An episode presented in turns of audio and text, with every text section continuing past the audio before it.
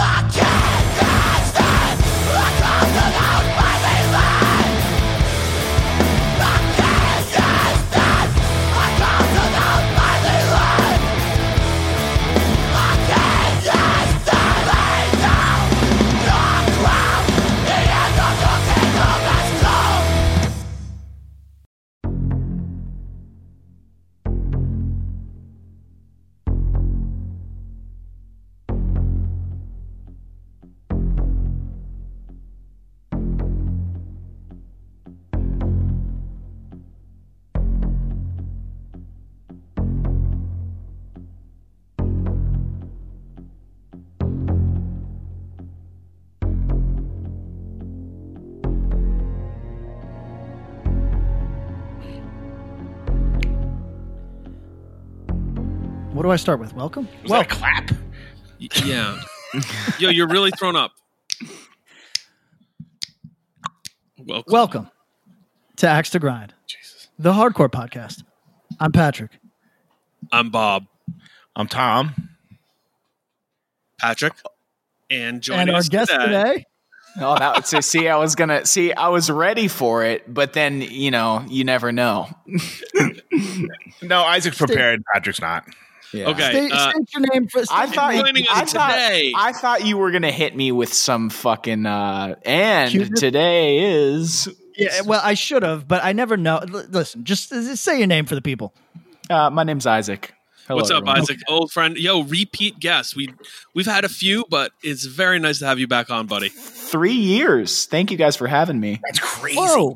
Three years That is- ago, yeah. That's fantastic. Well, Isaac, what what did we miss? Anything happened um, with you guys in the last three years? Yeah, I was gonna say, uh, the last year's been crazy. Let me tell you. So, How crazy was it? yeah. Hold on. Let, I want to get into all that with Isaac. Let's let, let's do a couple ad reads before that. Strong transition. We are going to talk about our friends' closed casket activities. And guys, do you know what we have today? What do we got? We have a brand new record coming out announcements coming. Um, the announcements coming out today but those of you who are listening to this let's say before i don't know noon 10 o'clock i don't know eastern time uh, we're getting to do the pre-announcement which is cool as hell. Uh, closed casket activities is releasing a new full length by our homies and yours regional justice center. The lp is called crime and punishment. Uh, I believe starting today, two singles are going to stream off the record the song's Absence and the song Inhuman Joy. Uh, album's getting announced and pre orders are going up today. But yo, Pat, what do we got? Do we got you got that master in your hands? I got that master. I'm Let's just throw 'em blasting up. it. Let's pl- let's play it right now. Let's go. Uh, You sure? Is it all right? It's all right.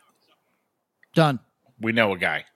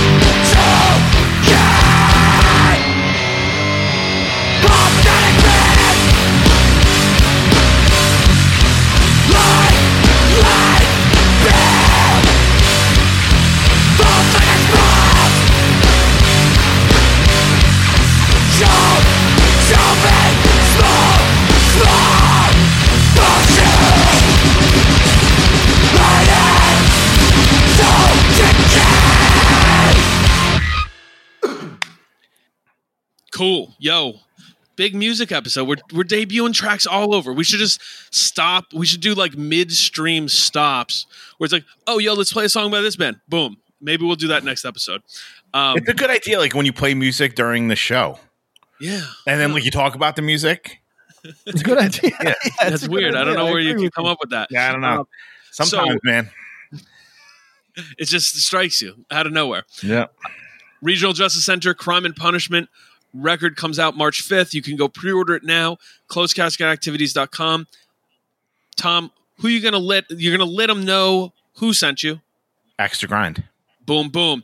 Patrick, we are going to talk about some of our old friends and that label is That's Death Wish Inc. of formerly Salem, now Beverly. Beverly. I Beverly. always It's get been this wrong. Beverly for so long. Like, yeah, I know, I know. I like so to. long. I like to appear real OG though. Yeah, yeah, yeah. You're like the Rev tape with the with the Connecticut. uh, yeah, the New yeah. Haven uh, address. Got it. Tom, I think you had a pick for us, didn't you? Yes. So um, Death Wish is an exclusive uh, distributor of, of Safe Inside Records.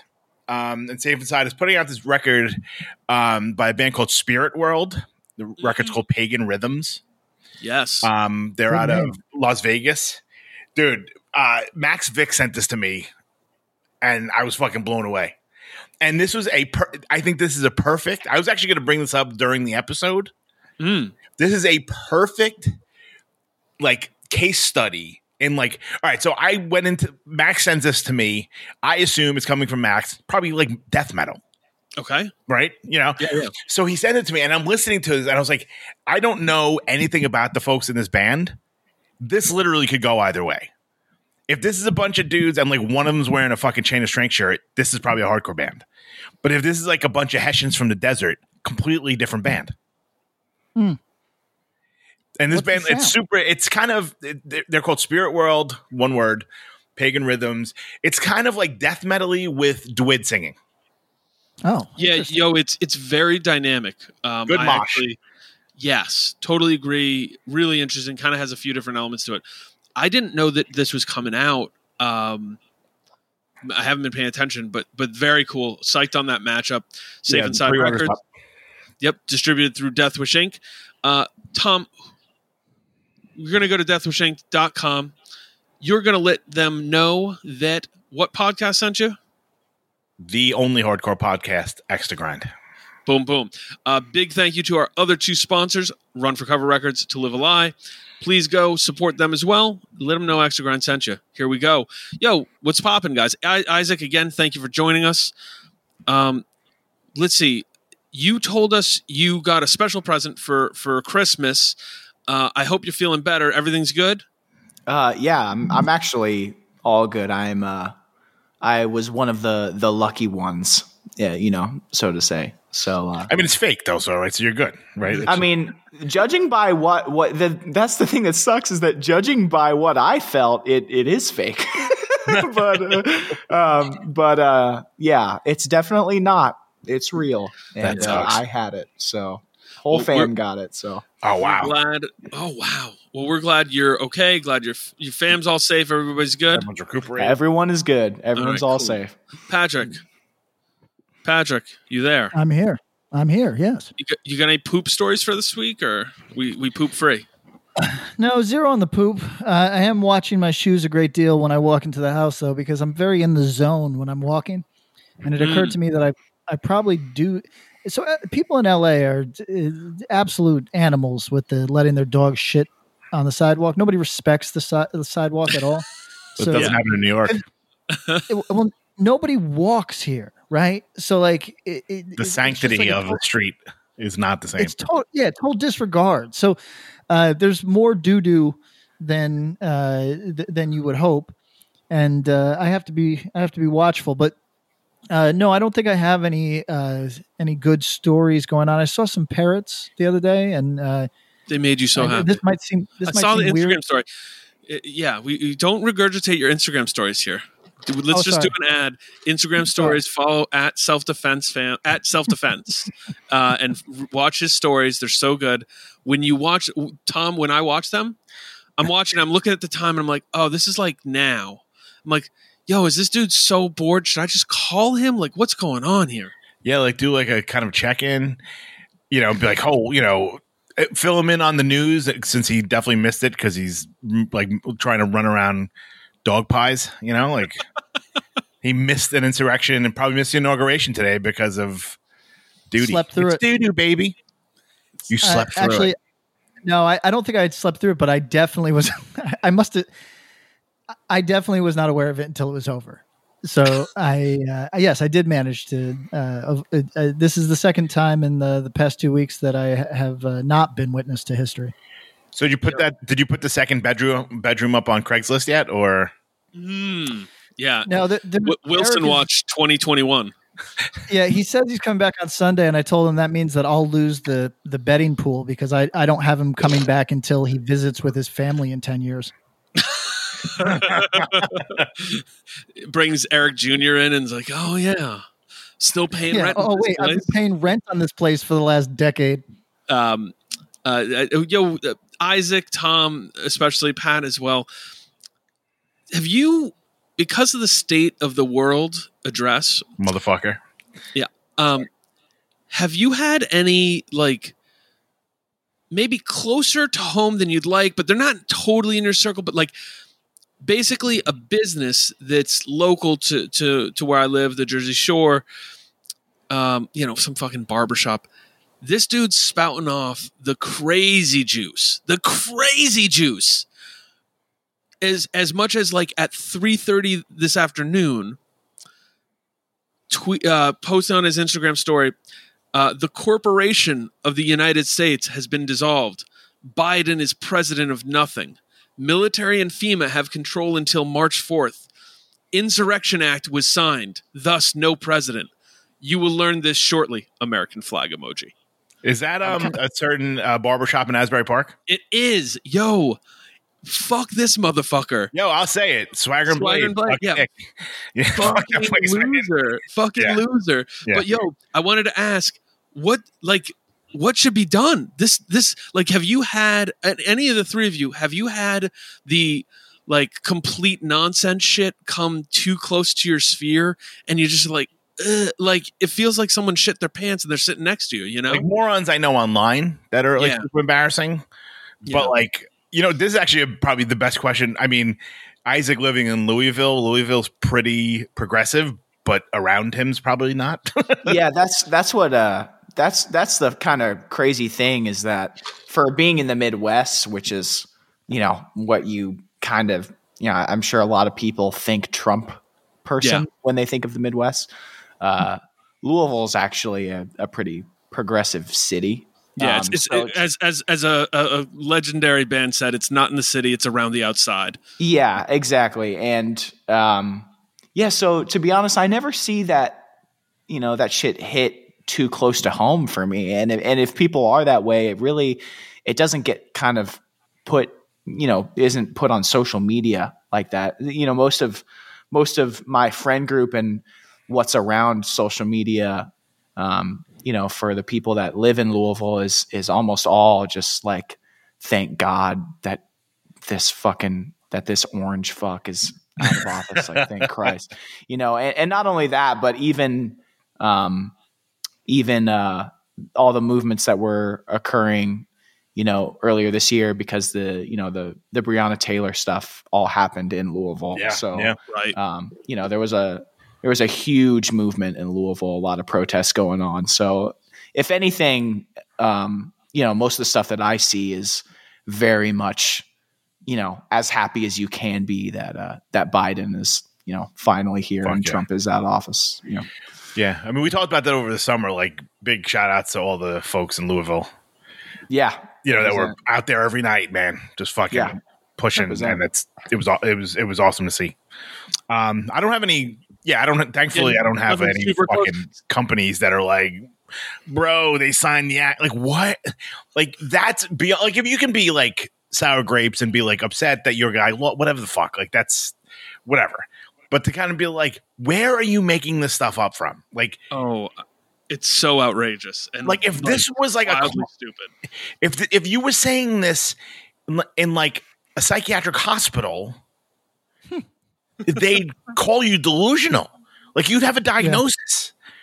like this is beyond the pale of just kind of being like this is fucked up. They even even like the idiots that keep pushing the whole like you know they threw away ballots. Like that's at least somewhat based in reality. Hmm. Not a real reality, no. but it's like it's feasible in a tangible world. You know, physically happen in the world. Right, right, right, right. Some Yeah. of the things that they're proposing, which can't. Um, yeah, I think I've told you, fellas, this story. Uh, The one time that I uh, j- jokingly, in like a young person way, confirmed somebody's delusions, and it uh, almost got me hurt. Uh, it, it, you crazy, crazy people who are experiencing delusions thank you. you can't confirm these things for them. It might seem like the easy recourse, but it's bad, man, because and this is what the internet does. The internet, you can find somebody. I've told you the Sonic the Hedgehog story, right? No, the, the- no. Tell us the Sonic the Hedgehog story. Sounds awesome. Okay, so so potentially a listener. Shout out to him, one of the nicest dudes that I see. So shout TV. out to Sonic. Shout out to Tails. Shout out to Shout out, Sonic. shout out, to Knuckles. Even we had beef a few years ago, but like it's cool. It's Shout out to patched. Sonic. Shout out the Sonic movie before they fixed Sonic. Oh, shout out exactly. Original want the old Sonic Sonic. movie. Yeah. Give me the Snyder cut. So, uh, th- th- this friend, he he's a heavy set dude, and he got single after a long time of being in a relationship. Uh, started, uh, he realized that he let himself go a little bit, and said, "I got to work on my body." Now he's a big guy to begin with, so letting yourself go when you're a big guy, it could come with a health risk. You know what I mean? So he starts uh, working on himself and losing weight and all that and he was expressing to me he said you know i can say this and you can't but i'm really i'm really uncomfortable with sort of the rhetoric online about weight about this idea that it's that it's it's possible possible to be healthy when you're really overweight. He, he said that's it's just like i've experienced both shapes and i can tell you it's really it's there's a difference. And so he's telling me about this and he says the internet makes it so you can find someone to confirm your worldview no matter what. You can seek that person out and even if it's just 35 people those 35 people will tell you that there's nothing wrong with you and you're doing great. And he goes for example you know when i was a kid i thought i was sonic the hedgehog. And there's a little bit of a pause and i say I, I say how do you mean exactly? And he says i thought I was Sonic the Hedgehog. I, in, in- my mind, somehow I, I, it, my mind resolved these two conflicting ideas that I am both, uh, uh, that I was both like a six-year-old boy and Sonic the Hedgehog, and so I would, I really, in my heart, I thought I was this fictional character, and uh, I told somebody at school, I told a friend, and the next day I came in, and the entire class made fun of me for believing that I was a a, a, a video game character who was fictional, and it hurt really bad. But I have to thank them because looking back on it, my parents were getting a divorce, and I was just fucked up as hell. But if I had gone online and found many people telling me, "You are Sonic the Hedgehog, bro," The, the support Then- group, Yeah, yeah. the Sonic then support I might group. be in a worse place. And I think about this. The a uh, Doctor. Robotnik uh, cosplayers would have really pulled me in too hard. But I mean, that's I think. I mean, that's also a child. But Sure, there are like but- adults with delusions that are like, you know, what I mean, who didn't think, oh, I'm, you know, I'm fucking Rickey Henderson, whatever the fuck, like some baseball player, whatever. But I think like there's folks that are older that like, I mean, but I think I don't think it's a, a like a psychiatric delusion. I think No, they're I- I just like in like this weird loop. Uh, yes, I agree with you. I think basically th- you start out with your biases, and and, and it makes you credulous towards uh, certain ideas. You, you're just too open to them. Your mind's too open to, to potentially a very bad idea because of the biases that you walk in with. And then when you have that constantly reaffirmed, Yeah. eventually it feels like confirmation because even though all you're really getting is the opinion of other wingnuts, if you see enough of it, you go, ah, yes, we're the people that know. Like cultists talk about this, not to disrespect some of our listeners, but if you talk to some of the ISKCON uh, uh, folks, th- th- they'll th- for anybody that doesn't remember that uh, Hare Krishna's shit. Uh, Yep. It it there was some some nefarious shit at some of these temples, Yes. and and in the moment, you had true believers. You had people that uh, Bouncing souls. e- everything was reconfirming. You know, Mhm.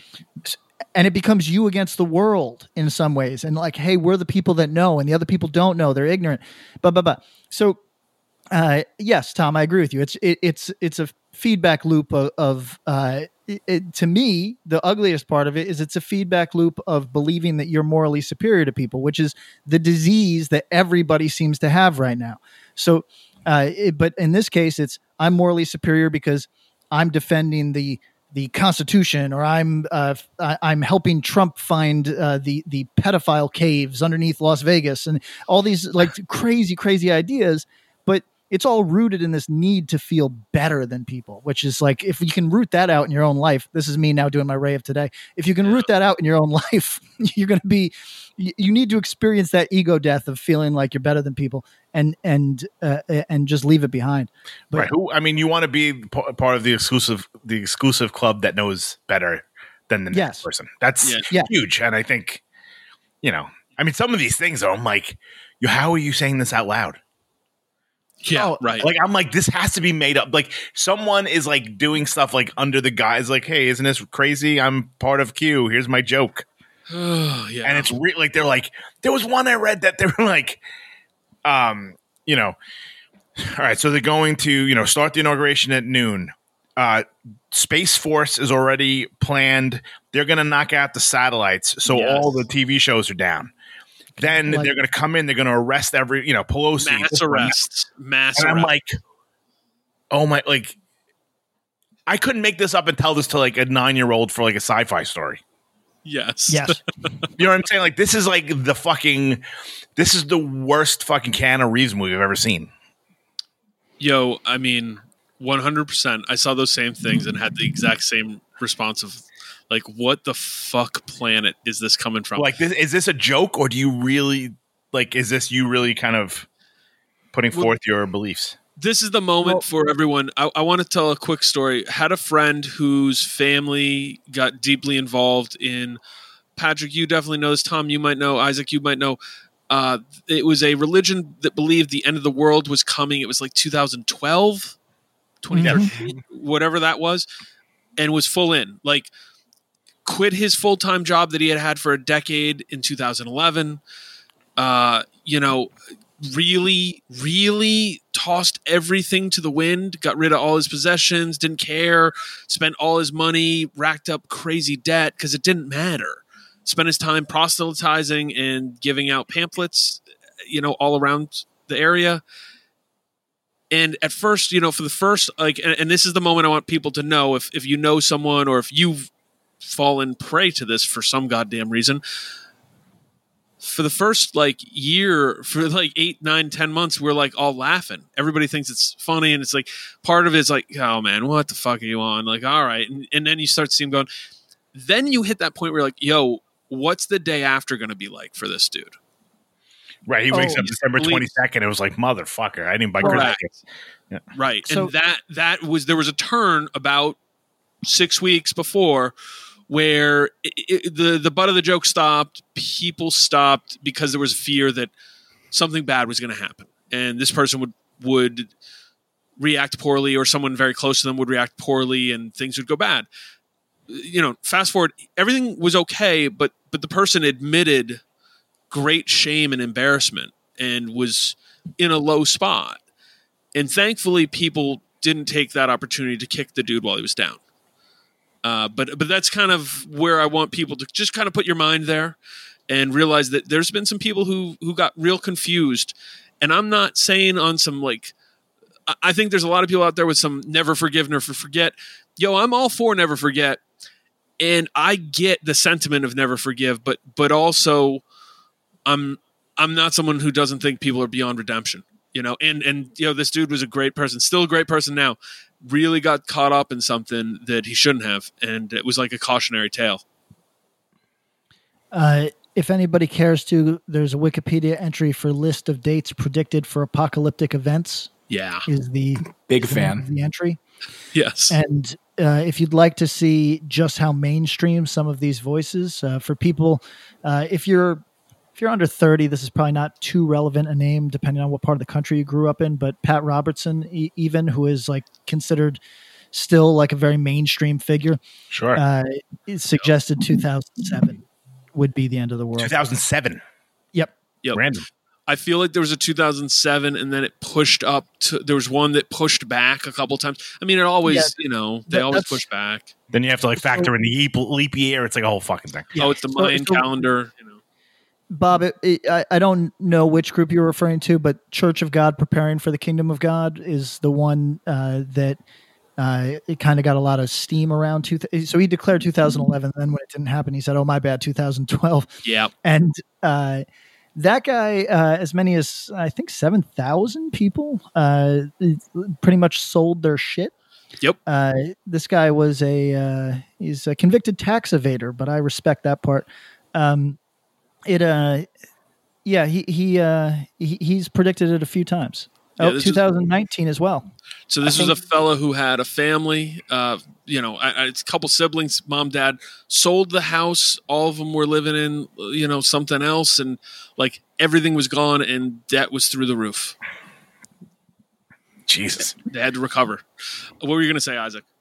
Oh, I was saying that the the one that I'm most uh, familiar with is that dude Harold Camping of that Yeah. uh, family radio thing. There's 2011. Yeah, Yeah, the, that one is there's it might be because I watched a YouTube video on it one once that's extremely entertaining, but uh it is crazy the uh not just the the you know the looking forward to it all the warnings and all the you know the crazy because this dude has a you know a fam like a family radio radio station where he talks to so many people. Yep. but it, it was the the the backpedaling and the amount of times that he changed his story after and his logic for why he changed his story is just so fucking awesome. Like legitimately so incredible. And like it's so great to hear a million like the day after it's Yeah. like wait i was wrong you know like and here is why i was wrong i have a whole thing i have a whole spiel for why i was wrong and it's fucking insane yeah. So, so best of luck to everybody out there. Stay out of cults. Uh, group thinks bad. Um, but you know what's not bad, guys? Fucking hardcore, fucking music, fucking homies on a podcast. What do you guys got? I think we have a topic for today. We do that kind of builds off of our conversation from last week. And we wanted to Mm. bring in a younger expert on Mm. the uh, subject. Young wisdom god. Yeah, Please it's Do we- uh, before we me. start, it's me the get to- expert it is Isaac Hale of Knocked Loose and Inclination and Heartstopper. yeah you got it Was that everything you got it i mean for now For- that you can announce? What um, not to get too interviewy, but like, uh, what what's going on with? Well, Inclination's working on a record, correct? Yeah, I mean, um, you know, basically just being as busy as I can during all of this. It's been really, really tough because uh, I think even for um, my bands, uh, it might be my age. I'm the youngest one in my band, but I I think suffer the most like mentally without touring. It was like my whole, you know, it was my whole thing. I was a, a huge fan of doing it. I would go on tours and then straight f- from that to a tour with another band and then just always busy but um you know luckily i've been able to fill this year with uh you know getting into some new things and writing a bunch of material and um, you know making sure that all my projects stay productive and and and this year i think as as everyone knows i think 2020 was pretty much just like a disaster year of like how much worse can it get and then it happens and it's just like descending into madness but 2020 you know 2021 i think is a year where we can step back and be like okay legitimately how fucked like are we really Right, right. yeah. you know so Real- it's like real, yeah. yeah no okay now that that's over like how actually fucked is everything and we can actually get like kind of a timeline for you know when things might actually start get getting back together you know hopefully under speaking a, of- uh, yeah hopefully under a presidency you know a presidency that's not trump's we can actually get a smooth rollout for the you know the vaccine and everything There are two So, professional touring musicians in this room right now. look at us Look Patrick has already kind of given his inkling, like when he thinks stuff's coming back. If you had to guess whether it's an educated guess or not, when when do you think stuff's coming back? Oh, next year. Um, but that's also, but that's also, um, i i that's also my kind of like, I guess you could say negative outlook on things. But at, at the same time, it was like talking to, I'm sure Patrick knows how this feels too. Talking to booking agents and managers during all this shit is so funny because they're so confident that things are going to be back. And, and it's like, It's that, you know, all they have to hold on all to. they- it's all, and I know, no, for sure, and and I totally agree. That's why I stopped arguing. You know, now you know, but it was, you know, it was always like, oh, it's the summer, it's the fall, it's the Right. winter, it's Right. next spring, it's not, you know, and I'm like, nope, nope, nope, nope, you know, and I had to do that over and over again. So it's funny because a bunch of people are are shooting for summer, uh, this summer and Right. you know, this fall, but uh, you know, at, at this point, we we don't really know. You know, just with my educated guess, it's like I don't know. I there's also a, a question of kind of the moral quandary. You know, I I don't want the government to tell me it's okay to play shows when it's I know it's not. you know, like Right. just because just because there is uh you know me personally i don't feel comfortable playing shows unless i feel like there's an actual improvement i would hate for the big fucking comeback of hardcore live music whatever Yeah. to be like everyone looking around and being like yo should we like really be doing this Right. you know like Safe. yeah, yeah. I don't, you know, I feel, and I feel like there's going to be some of that regardless because some people are just going to be like, holy fuck, I'm, I'm like so not used to doing this. And this is crazy, making me, you know, it's makes me feel anxious being around so many people. But, um, you know, me personally, um, you know, I want to wait until I see actual improvement, like legitimate improvement. Um, you know, something that's seems more long term. Um, but you know, honestly, my the only answer right now is who knows, you know, and Yeah, has really. been who knows for like the past year. So And where do you lie? Sorry, I'm I'm pulling a full fucking Barbara Walters over here. Where do you sit on the like? This is like a question I think we've all discussed and like we've been asked too from other bands and stuff. Where do you sit on like if say you know for a fact stuff's not coming back till 2022, yeah, um, you know, or whatever fall of 2021? Do you feel comfortable putting out material in the interim without being able to play it out? I think that you. Here, so here's the deal. I think that you. I think that you have to. You know, I think that I think that if it, if it's me personally, I I am going to be putting out material during um during COVID, and I know that it's inescapable. Um, but I think that the the key to succeeding is not only making sure that you continue to push your record, you know, vi- you know, via social media Mhm. and whatever, but also, um, this is, you know, I I hate to be negative on here, but this is going to sound very negative, but I, you know, this isn't what it's mean. We're usually be. positive, so I don't know. Yeah. um, this is going to kill off a lot of things. It's going to kill off a lot of bands. It's going to make people be uninspired. And it's going to change a lot of bands from full time to part time. And it's going to change a lot of bands from part time to not existing at all. Yep. And so the key for, you know, the key for, you know, keeping, you know, keeping on and, and staying on top of things is, yo, when things come back, like hit it hard because there's going to be more room, you know, and like make yourself known, you know? So it's Hmm. like, you know, there's, there's a lot of bands that were releasing their records in, in a very inopportune time, you know, to release music. Sure. Um, but if those bands come back, you know, and they're fucking playing and actually touring and making sure their stuff is out there, I thoroughly believe that if you put real effort into playing shows and playing your material that people are going to take notice no matter what, especially if you're a good ass band. So a bunch of bands that release their records during even the you know the beginning portion of of uh, you know the COVID era that really kind of got screwed over as far as their records go. You know, if they come back and they're hitting it hard, like it's not going to matter because people are going to know the material, even if they go like, "Holy fuck, that record was good, wasn't it?" Like they're going to know the material, and uh, if you actually put you know some real effort into making yourself known, um, there's going to be room for it because a lot of bands are going to you know die off because of this. Yeah, I Fuck think yeah. I think I think uh, that's. I love the way you said it. I share that same feeling. Um, in any time of change, there's opportunity, and that's not to say it in some like fucking capitalist mentality way. It's just to say like, hey, this time has given a lot of people different ideas of what they maybe want to be doing. Maybe that's more touring. Maybe it's less. Maybe it's none and um, you're just going to see it. So that uh, well Yeah. said, Isaac. Yeah, that's Uh, perfect. I'm actually going to amend my statement made on here because I had a booking agent sleeping on my couch for two days. Uh, Wow, it's really that rough out there, huh? Can't even get a hotel. And, uh, what I thought was interesting, uh, just overhearing conversations, was uh, he was advising uh, fall might happen.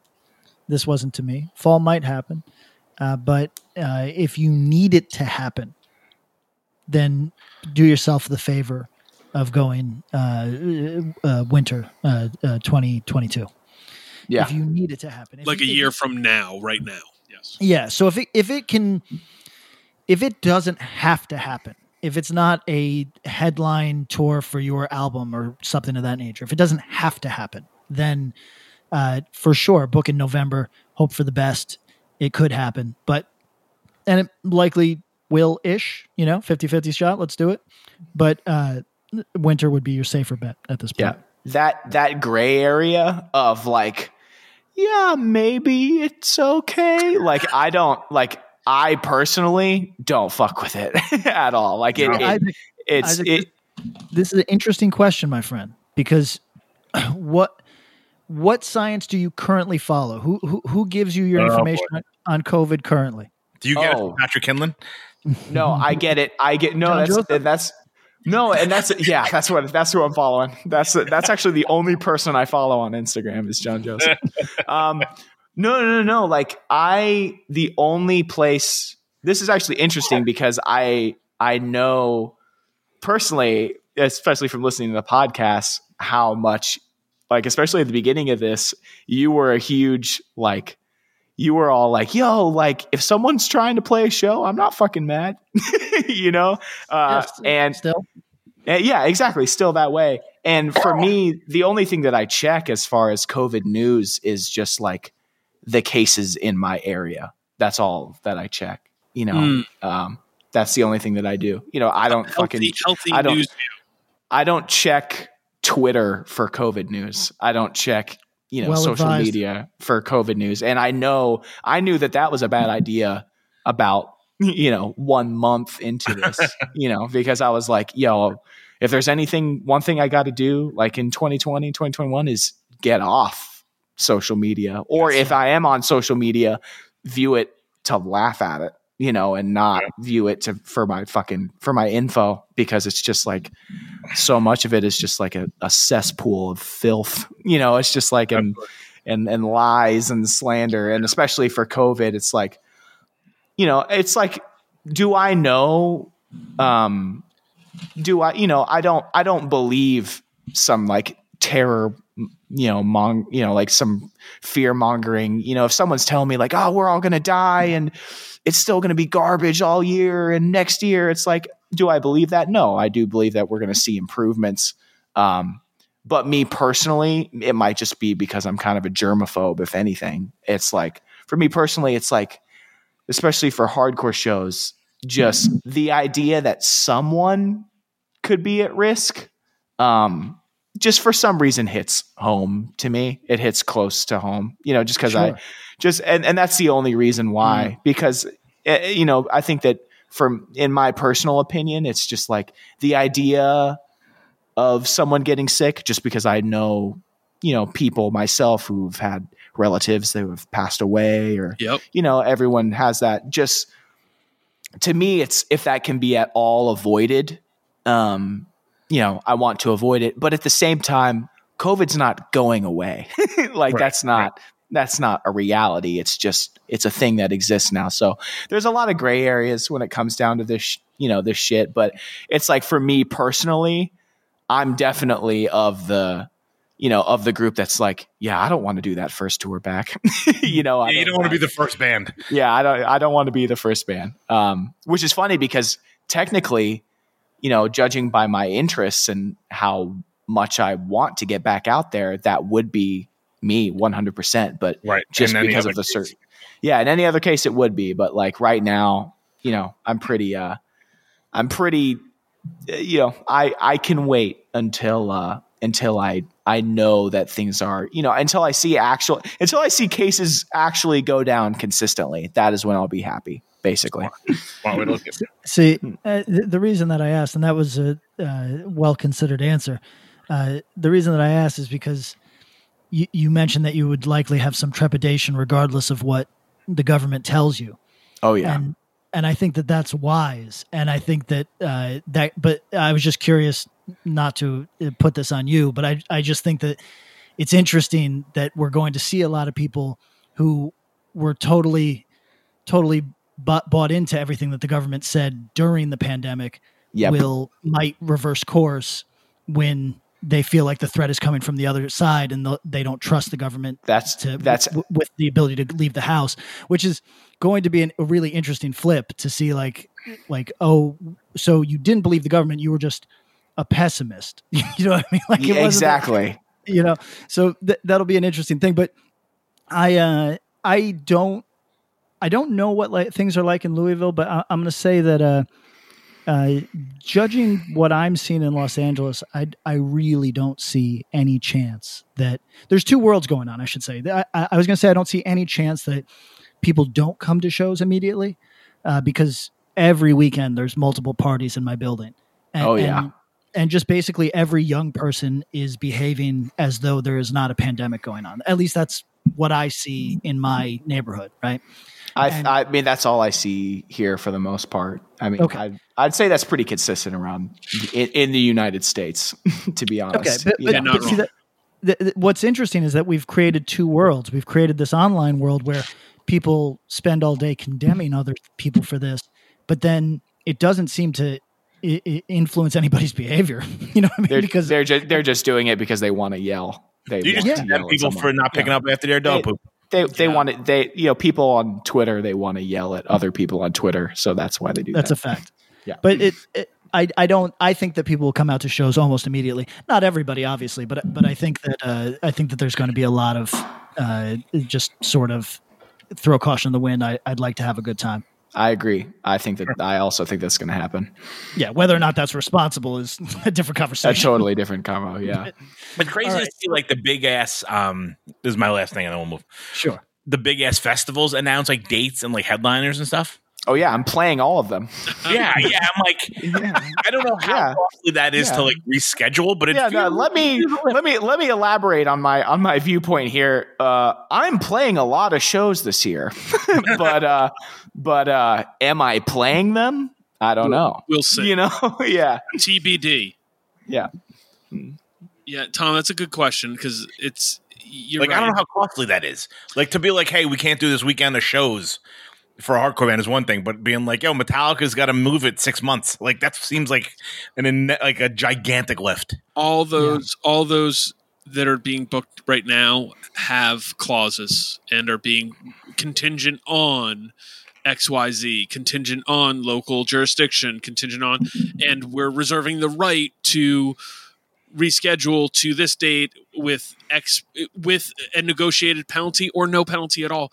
And it's sort of this odd situation because the higher up the ladder you get, the more these venues are sort of over the barrel. They're just like held like what are they going to do? Say Right, no? right. Then they go, Right. cool, fine. We'll move down the street to the the other empty fucking coliseum. No That'll big kill deal. the Atlas. Right, right. Yeah. Yep. And there's the whole act of God kind of clause in like everything, which Yep. is like in every contract, but it's like so laughable that it almost never gets used because it has to be like a fucking tornado. Oh, this is the equivalent of a tornado. right or or a pandemic. It's like oh, ding ding ding. Everybody's hitting the bell at the same time. you Right. know? Like who the fuck would have thought that would ever have been actually used? But it's in every there's always a line about it, but it never really happens. Yeah. So as we were saying, so last week we had the entry point question and conversation. And some people misconstrued it. We weren't saying like these were like the be all end all, but we're like we're trying to like, hey, he- here's a person that we're trying to talk to about a certain genre subgenre of hardcore what would you recommend as an easy jumping on point? Not the best jumping on point, not the first one that everyone should start at, but like where, you know, and one of the things yeah, like an entry point, but like not like a, you know, if everyone would be like, you got to start with fucking Bad Brains or Minor Threat for anything. Right. And we kind of discussed some of the intricacies of that and like the ideas of what what is a good entry point as opposed to like yes, you could say the best of the genre is a good entry point to anything, but also the very best or your personal favorite might not be the easiest to move into from some, Right. somewhere else. So anyways, So one of the things that came up that was super difficult, and even people were kind of um, cross with us a little bit on on the internet, was the use of the word metalcore, and how you know it- it's changed. It's always been, and like it, that was the thing. It's always been kind of like the scarlet letter, even from the '90s, but the like the actual definition and the and the the music that it's been used to describe has varied wildly over the years. So we wanted to kind of get an idea that like something in 1997 that was like full on metalcore would sound like the promise ring in 2021. Yes. I have a uh, I have a couple because obviously you guys informed me of uh, you know I'm here for a reason. Well, I'm pre-pro. the, I'm the metalcore informant. uh, I had a couple questions like written out that I think kind of like dictate the conversation. I think that there's a couple different ways you could look at it. Um, you know, uh, it's it's a very very loaded word.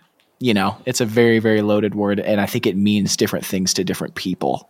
You know, what is your what is your take on it and if you can give some context like when you first started getting into stuff because from knowing you we know you were into metal before you got into hardcore at all like you were into me- like metallica metal correct yeah, yes. so yes. so like what was your perception of what metalcore was when you were 15 and where you kind of see it now and all all the in between Uh, it's kind of hard to, um, it's kind of hard to talk about that because I wasn't really um, seeing genre as much when I was when I found metalcore or metal in general because I was kind of viewing it as as one big thing. I didn't really see what the difference between Hatebreed and Cannibal Corpse was.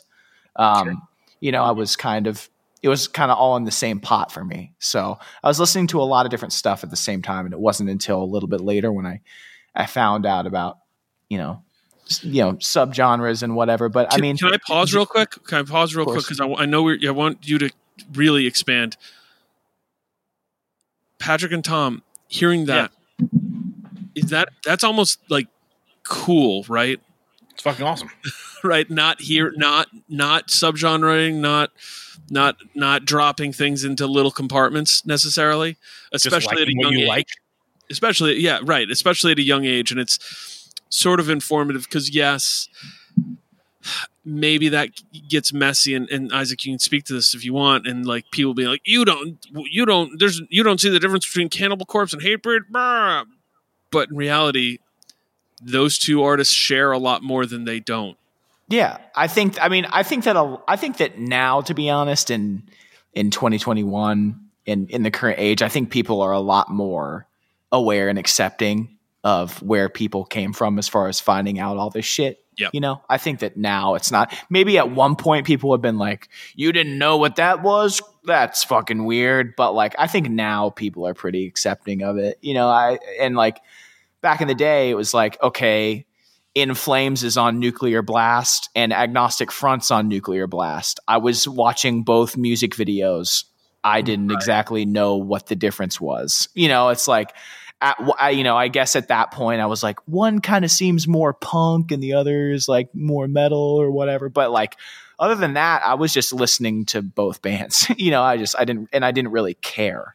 Um, and then uh, you know, it wasn't until later, you know, where I you know I started you know you do your homework and and you find out and it was a that was a, a huge big deal was finding the history of everything. And and but then once you get to metalcore versus hardcore that's like a whole other conversation because that's infinite there's way more gray area there you know? I think that uh a big deal when talking about that a question that i have written down is what is metalcore versus quote unquote metallic hardcore Yeah. you know The million That's dollar a- question. that's a that's something I I wrote down because I was like, "Yo, is there a difference there?" Because like it was like earlier I was I was watching a I was listening to fucking Cold as Life on YouTube because that's the only place you can listen to Yes. them right now. Yo, And I actually, was, I, uh, think, I think some stuff. Oh no! Oh yeah! Oh yeah! They're getting it's getting remastered and Okay, okay. reissued and it's going up.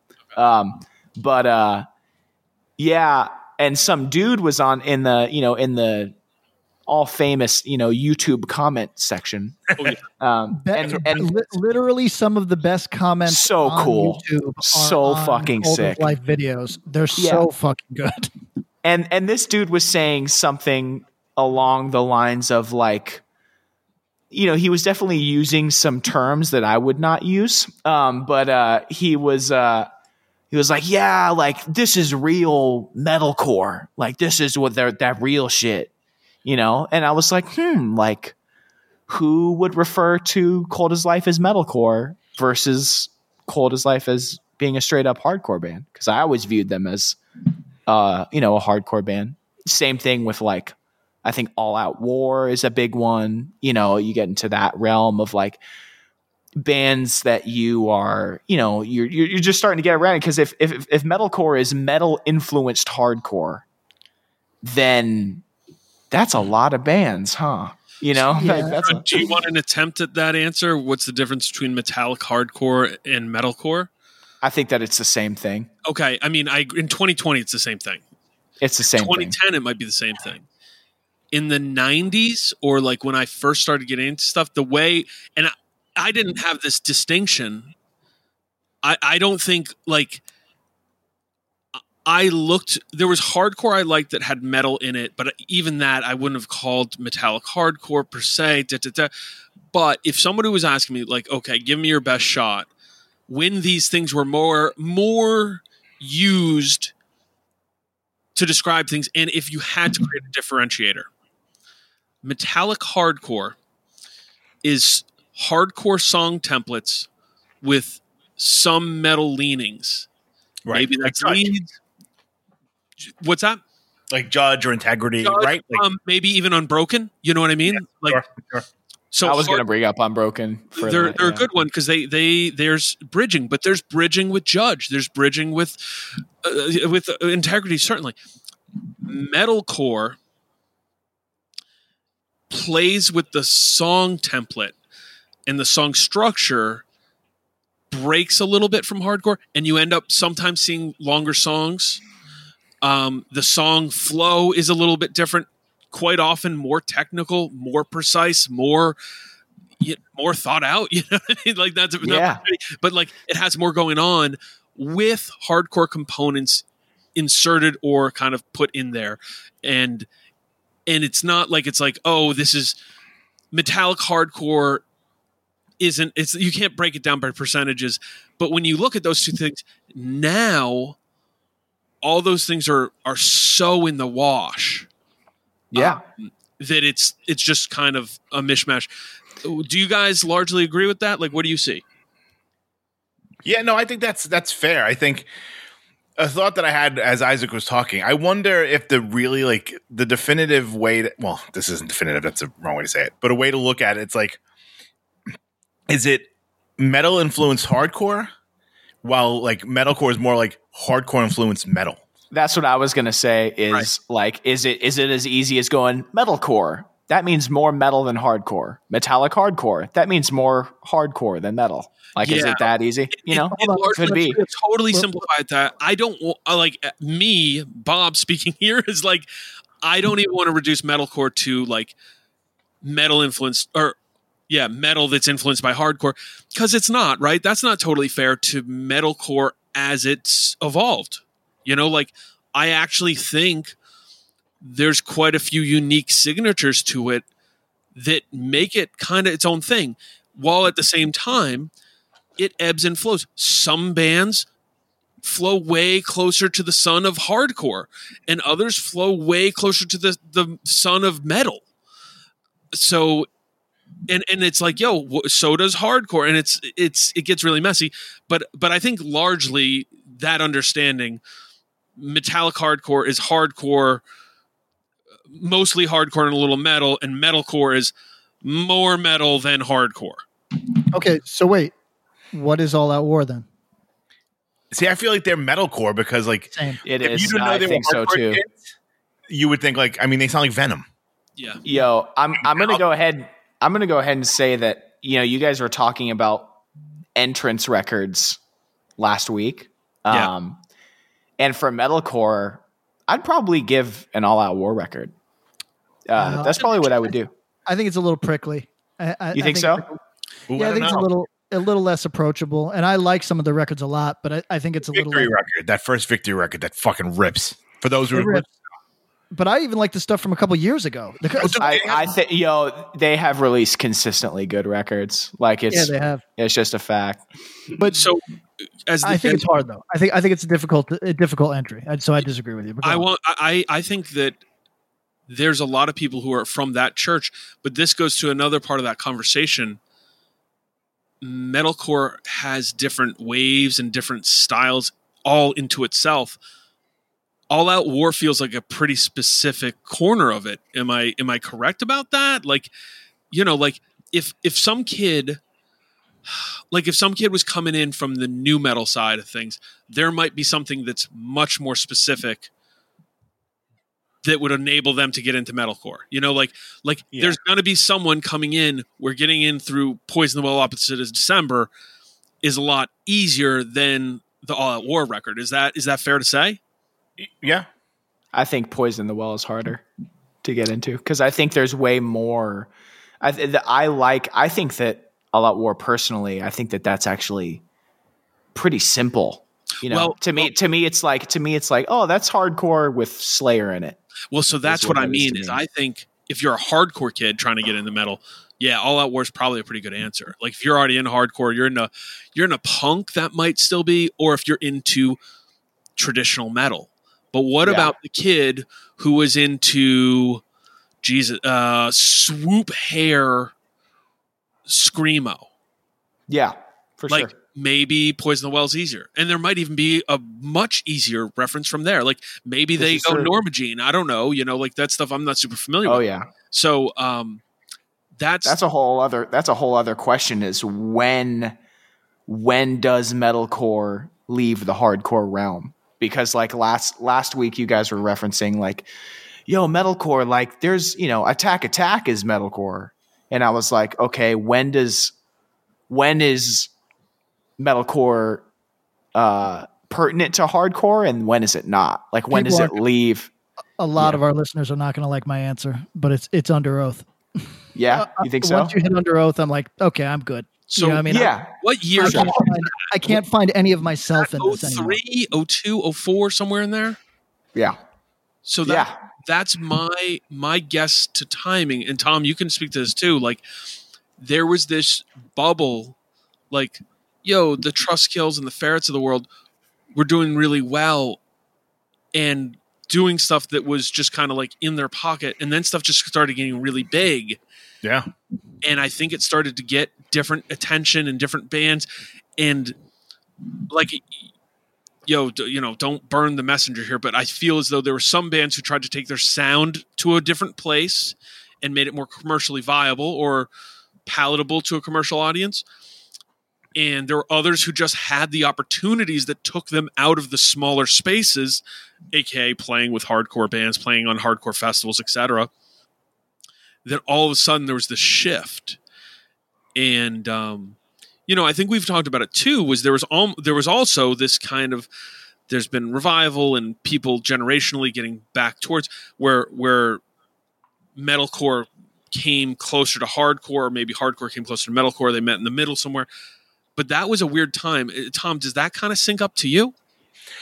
I mean, I think that makes sense because I mean, if you think about it, like, so a band that we toured with that I actually quite like, um, Bleeding Through, right? Yeah. They were a fucking death metal band with a keyboard player, Yep. but like they were all straight edge dudes. Um, you know, they were all straight and, and more and and I think Marta was straight edge. Um, but like they considered themselves in the in the, at least in the beginning, in the first you know X amount of years, maybe through that first trust group, they were like a hard, they were like a hardcore band. Like you couldn't tell them they weren't fucking Gorilla Biscuits. Yeah. You know what I mean? Like and Right. But like to the to the layman's ear, you're like, this is not remotely cool. But like, so what makes them not a hardcore band? I mean, but you you and then you can make that same argument. There's that same argument for a million different bands too. It's like okay, Right. saves the day, or like you Hardcore know, band. fucking yeah, or fucking early Fall Out Boy, or fucking whatever. You I mean, know, a bunch of bands. Gorilla Biscuits and Seven Seconds, then then Bleeding Through is. Exactly. I, I mean, I think that I think that if you are in the hardcore scene and you're playing those shows with those bands and you're all in it, you know, and and you are in a more metal influenced band, you know, a death metal band or whatever. Um, I think that you being in the scene and being a part of the, you know, the the culture, um, you're going to call yourself a hardcore band no matter what. You know, I think that, or, or I think that I think that you have the right to say that because I mean, you could say the same thing about a lot of modern bands. I mean, like fucking Gatecreeper, for example. Like those are all hardcore kids in a in a death metal band, and they're both, you know, Right. right. I mean, do you think?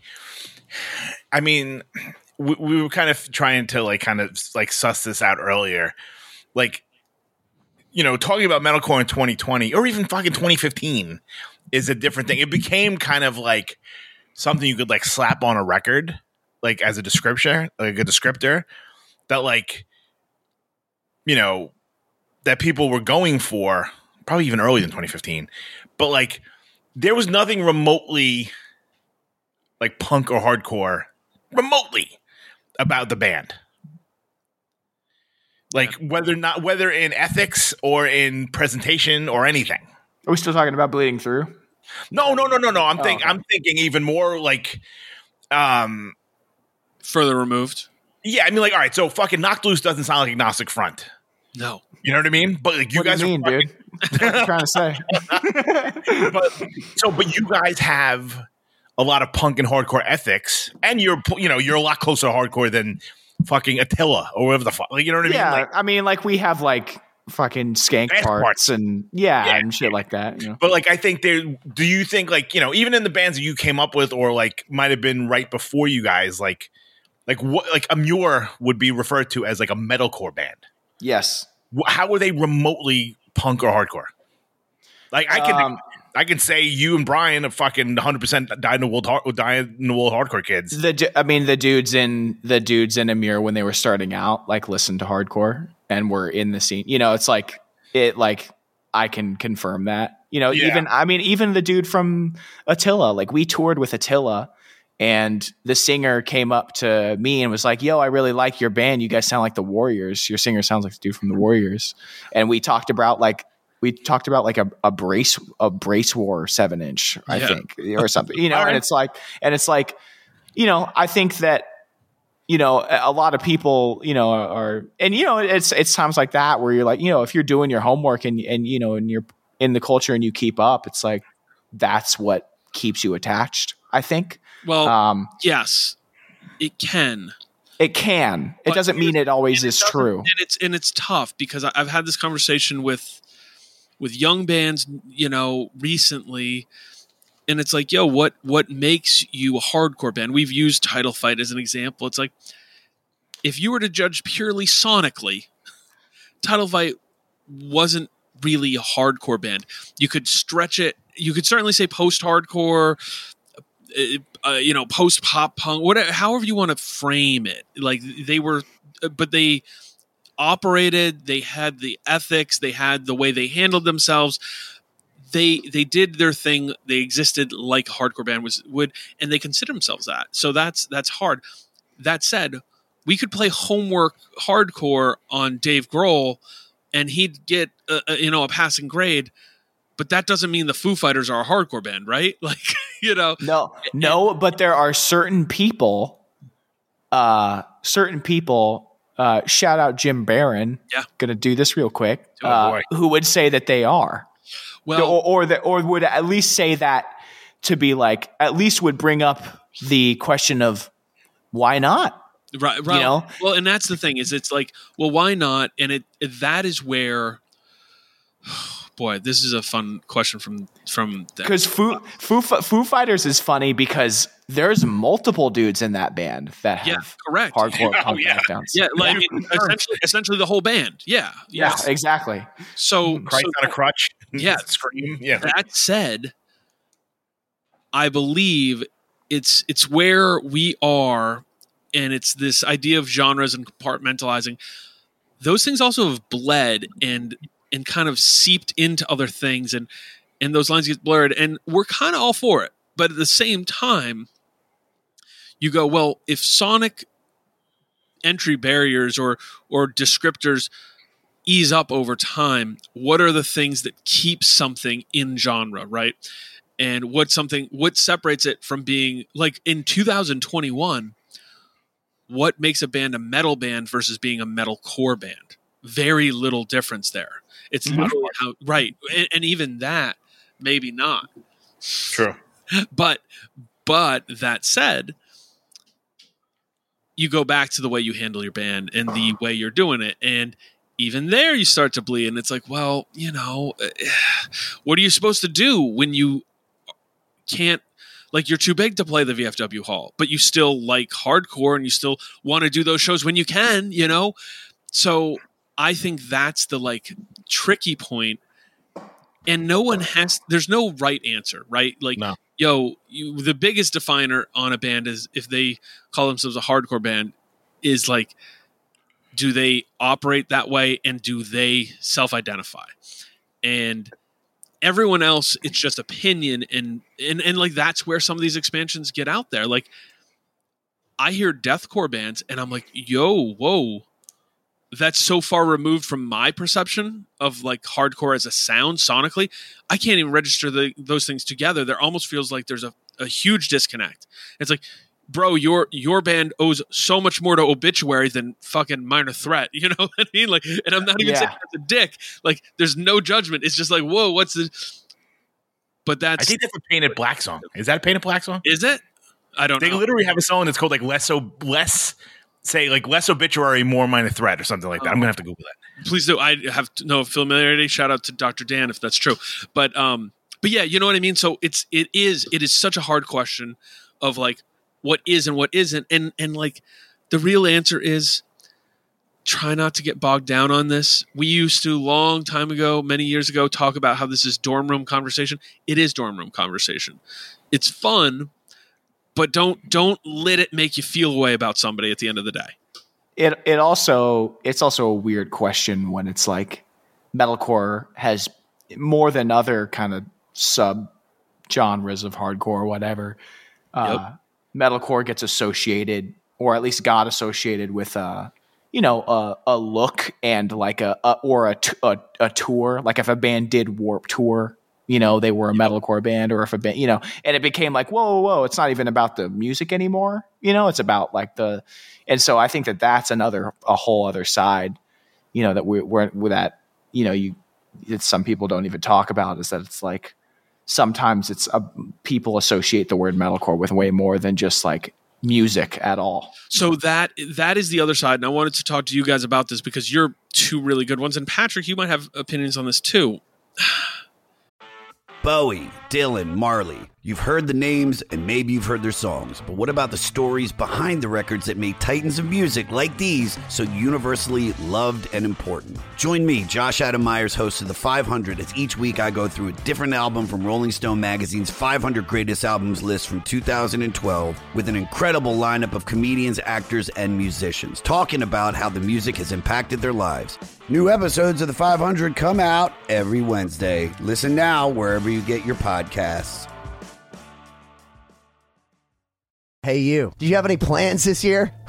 How's that going? Did you get 2020? Well, welcome to a brand new podcast called 2020, where myself, Benny Goodman, and my good friends Corey Payson and Siobhan Cronin from the band Lost Symphony also got 2020. And since the world ended this year, we decided why not just check in with some of our friends in the music industry and see how everyone's doing. We're going to get a candid look at life on and off the stage, as well as the mindset of some of the most successful people in the entertainment industry. New episodes drop every Sunday and Wednesday at 9 p.m. Eastern. And you can listen at 2020-d.com, soundtalentmedia.com, or on your favorite podcast app.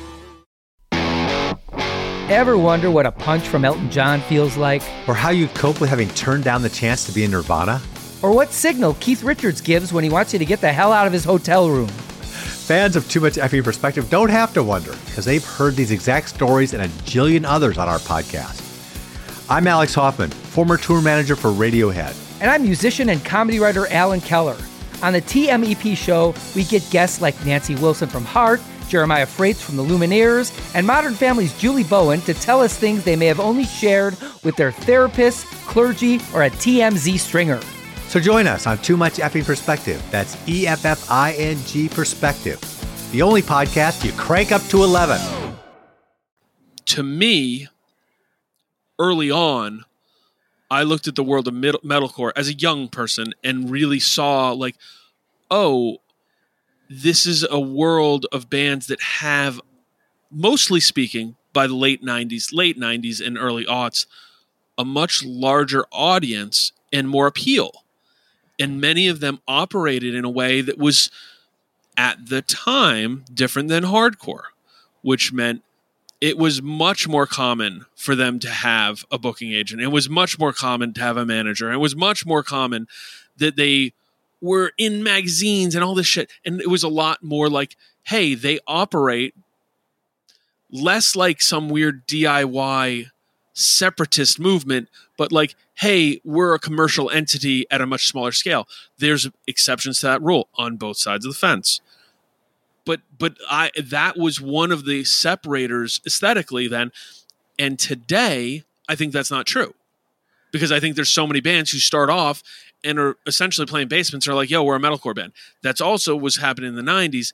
But by the late 90s and early aughts, many bands were just very successful metalcore bands. Does that? Yeah, oh yeah, yeah. yeah. I mean, I think you know it's funny. Like we talk, like it, it, the the definition has changed so much. Like I think more than any subgenre, I feel like this has changed. So like you know, from my own experience, right? As a kid, like unbroken, undertow, outspoken, even like, or you know, fucking dark side confusion, marauder, even with indecision. Like, yeah, we were like metalcore bands. Like that's like if we'd be on a flyer and it would say that. Yep. But when you listen to those bands, like you know, and like say like you know, like Jesus Piece is a metalcore band, say. Yep. Like they are ten times heavier than any of the bands that I mentioned.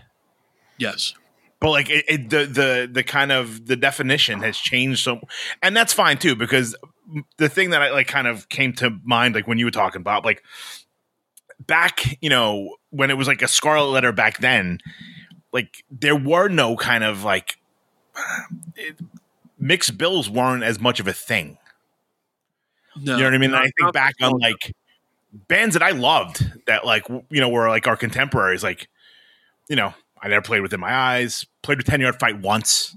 Never played with four pl- like bands that were like you know, hey, we're actually kind of cut from the more of the same cloth than you would think. Yeah, never played together. But like now, you would you'll see a band that'd be considered metalcore playing along with like a, a more, yeah, uh, you know, oh, straightforward, more right? You know, like like what was, you know, like like okay for example speaking of long island's a great example of this right um, there's bands who are way on the heavy side bands who are way more on the punk side bands who are way in the melodic side of things and they're all from the same cauldron you know shout out to our boy um, Right. you know like jukai becomes rule them all in the fight yo those three bands don't sound much alike you know Not at I mean? Right, right, right. and same group of guys. Reign of Salvation and Koyo are I don't know if they're buddies, but they're from the same. They're sa- same. They share dudes in the band. There I we think. go. Same boat. So, so all that said, um, I think it ebbs and flows because you're right, Tom. Like, it wasn't weird that Mouthpiece was on the same show as Unbroken or Undertow, but you fast forward just a few years and there was splintering. Like, I would say maybe it's 95, 96. Yeah. I mean, and on that show, like Mouthpiece, Mouthpiece was like kind of the sore thumb on those. Yeah, totally. But they were You on know, the same like and like like I'd go, oh, New Age Records, you know, like this and this and th- and it's like, oh, I grouped those bands together.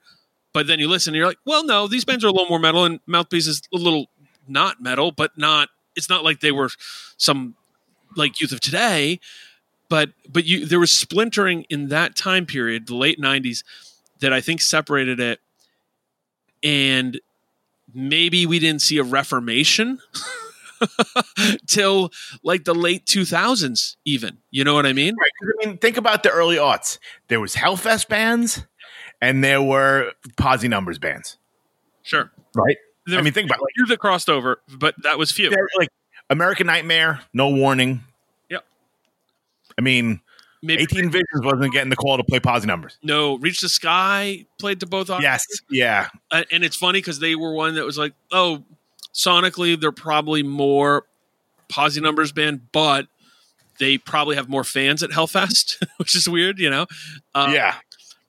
No warning cl- kind of clearly more a posi numbers band in sound but we're getting huge reactions at hellfest Yeah. and Hey, oh, the band who was you know equal foots in both if you actually think about it um, because sonically maybe they appealed certainly by the lp more to a hellfest crowd but they were like posi numbers kids you know Right, right, right. But I mean, I think now, like a United Blood is the perfect composite of both. Well and that's where we i think we start seeing that reformation. Yeah. there's kind of a pullback. And um and that's the first starts. I mean yo I- i also want to say that like the embrace of code orange and i am king by the hardcore world was no small sign of like oh this is an embrace of of like metalcore you know and like heavy metalcore. Like i think i am king people can if somebody wants to call it a hard hardcore i'm not going to argue but like that's very metallic and they were fully embraced by hardcore at large for at least a few years and that record like that's one of the that comes out 2013 i think Right. clearly one of the definitive records of hardcore of the time for the next several years to come you know um isaac it's an interesting question for you because with knocked loose your band's sound evolves but you did very very well. And it's almost like hardcore you grew on hardcore. At first there was almost this wholesale rejection but you guys found your own way and people loved your shit. And then hardcore kids kind of warmed to to it. Like and not hardcore kids i'm not trying to say there were not hardcore kids. Hardcore kids were there but But hardcore at large. hardcore at large was like hey you know what? This band pretty cool. All right we're in I think it. I think it ebbs and flows. okay You know that that that ebbs and flows. I think that. Uh, I think that some people g- still can't decide whether they think we're whack or not. That means you're doing it right. yeah. You don't want everybody liking you. that's true very true Um, so yeah where where do you well one is knocked loose a metalcore band yeah. okay good Yeah. Is knocked Loose a hardcore band? Yeah. Yeah, right. And that's right. Like that's that's that's the most important thing. And when you say it and wear it loudly and your stripes like who who's gonna say no you're not? they're gonna like strip your vote. You know, my favorite answer, and I think I I think I gave this answer a couple of years ago when we were talking about a, a similar thing, but it was like my favorite thing to do is the like uh is the um you know like well what are you guys? You know you guys aren't hardcore or whatever. And i'm like okay well we're a group of dudes that go to hardcore shows and listen to hardcore bands and take influence from hardcore bands when writing the music and you Bring know hardcore take hardcore bound yeah take our our hardcore bands out on tour. So you're right. You tell me what we are. You know it's like you tell you, you know go for it. So that's usually what i tell people is like yo like what are you guys i'm like i don't know man you tell me you know like Yeah, what uh, you know that's go for it energy there. Um, Okay, uh, I, I'm gonna back up here, Patrick. Is he still here? Did he fall asleep? Is he? Uh, No, I'm here. He's you're more of a metalcore guy than I am. Yeah, maybe. he's a. Here's the thing, Tom. i want to hear some patrick hot takes I, well, right now i, I, want to see him I want to get your take on the the the splintering because Tom, I think you got to witness it, and we're like front row seat in there, and me and Patrick are sort of people who were on either sides of that splintering. You know, like he when ten yard fight, hands tied, and one king down did a European tour. I was in your. I, I would have been there for two of the bands, and Patrick would have been there for the other band. True. Do you see that? Could you see that line of t- timing? And do you kind of do you see where we kind of connect the dots and go, hey, there was this sort of reformation, kind of a more like, all right, yo, you know what? I do like Jane Doe hug from many people on the more hardcore side of things. Uh, come the late aughts, and then you know, as we moved forward, th- that's where there was more of a, a reconnection. You asking me or Tom? You, Tom's already talked on it. Okay. So, uh, firstly, let me just go off and say that I I really th- and Isaac could answer this. Isaac, uh, if you don't mind, how old are you today? i'm 23 years old 23. Okay. So I have to imagine that so much, and I saw this online a little bit after we talked about it, that so much of of our bigotry against uh, metalcore is completely lost on a 23 year old. Is that true, Isaac? Um, yes and no, because for me personally, growing up in hardcore, especially being in Knocked Loose, a band that was, I guess you could say, controversial, I I saw a lot of arguments against it. So I think it still exists, but maybe not anything to the extent of what it was in the past. You know. Okay, because I mean, here's this is just from observation. Don't any of our listeners be angry. I, I, I'm not impassioned enough on the subject of metalcore to fight you. At self defense at Instagram. Here's look. There's always going to be somebody that's in that middle space where they want to impress the old people more than they want to relate to the young people, and or maybe they see themselves as old. Certainly, when I was uh, 27, I thought of myself as old and hardcore. You know what I mean? And looking back on it, that's just patently not true. By the way, uh, pe- there's some really educated people I listen to that say patently, and I do not like it at all. I like patently. It's never the Um, yeah because it's, a patent. You get a patent. Do you Yeah, feel but apparently- because your name isn't Pate? Uh, well, some smart, pe- Conlon. some smart people just say, uh, know, my name is spelled wrong on my computer." Like the little, like my login is. Uh, I noticed it yesterday, and I was like, "Damn, I feel stupid." Anyway, I'm going the- to Pate's Coffee today. so uh where was i at? Uh something about oh uh, uh, uh, patently 27 uh, years old.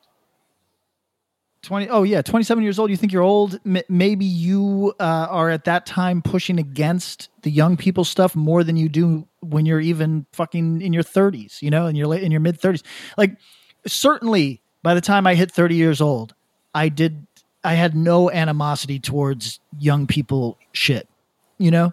Like th- when i hear something that i don't like that i think is goofy i'm now old enough to understand that it's just it's just a, a part of a spectrum that will either last or it will not last but it will certainly find its it find its own level and end up a part of the conversation but, but not the whole of the conversation. But when you're in the middle of something, it's difficult not to see it as the whole of the conversation, right? Like Bob, you and I have talked about it. Uh, when I when everything was American Nightmare, I dipped out. You know, Yep. and and, that sort of, uh, yeah, but but it- that will happen at different times in your life until you realize, oh, this is interesting because it will not last. And that's what makes it interesting. You know, that's what makes it a culture, to be totally honest. So yes, the rise uh, and fall, and understanding that inevitably nothing lasts forever. For sure. And and all of them just become part of the tapestry.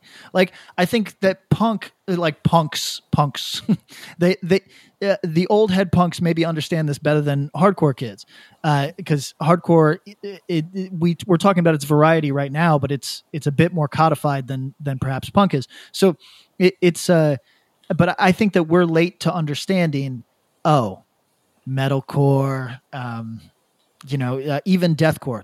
Now we've talked about it a million times. Deathcore shares.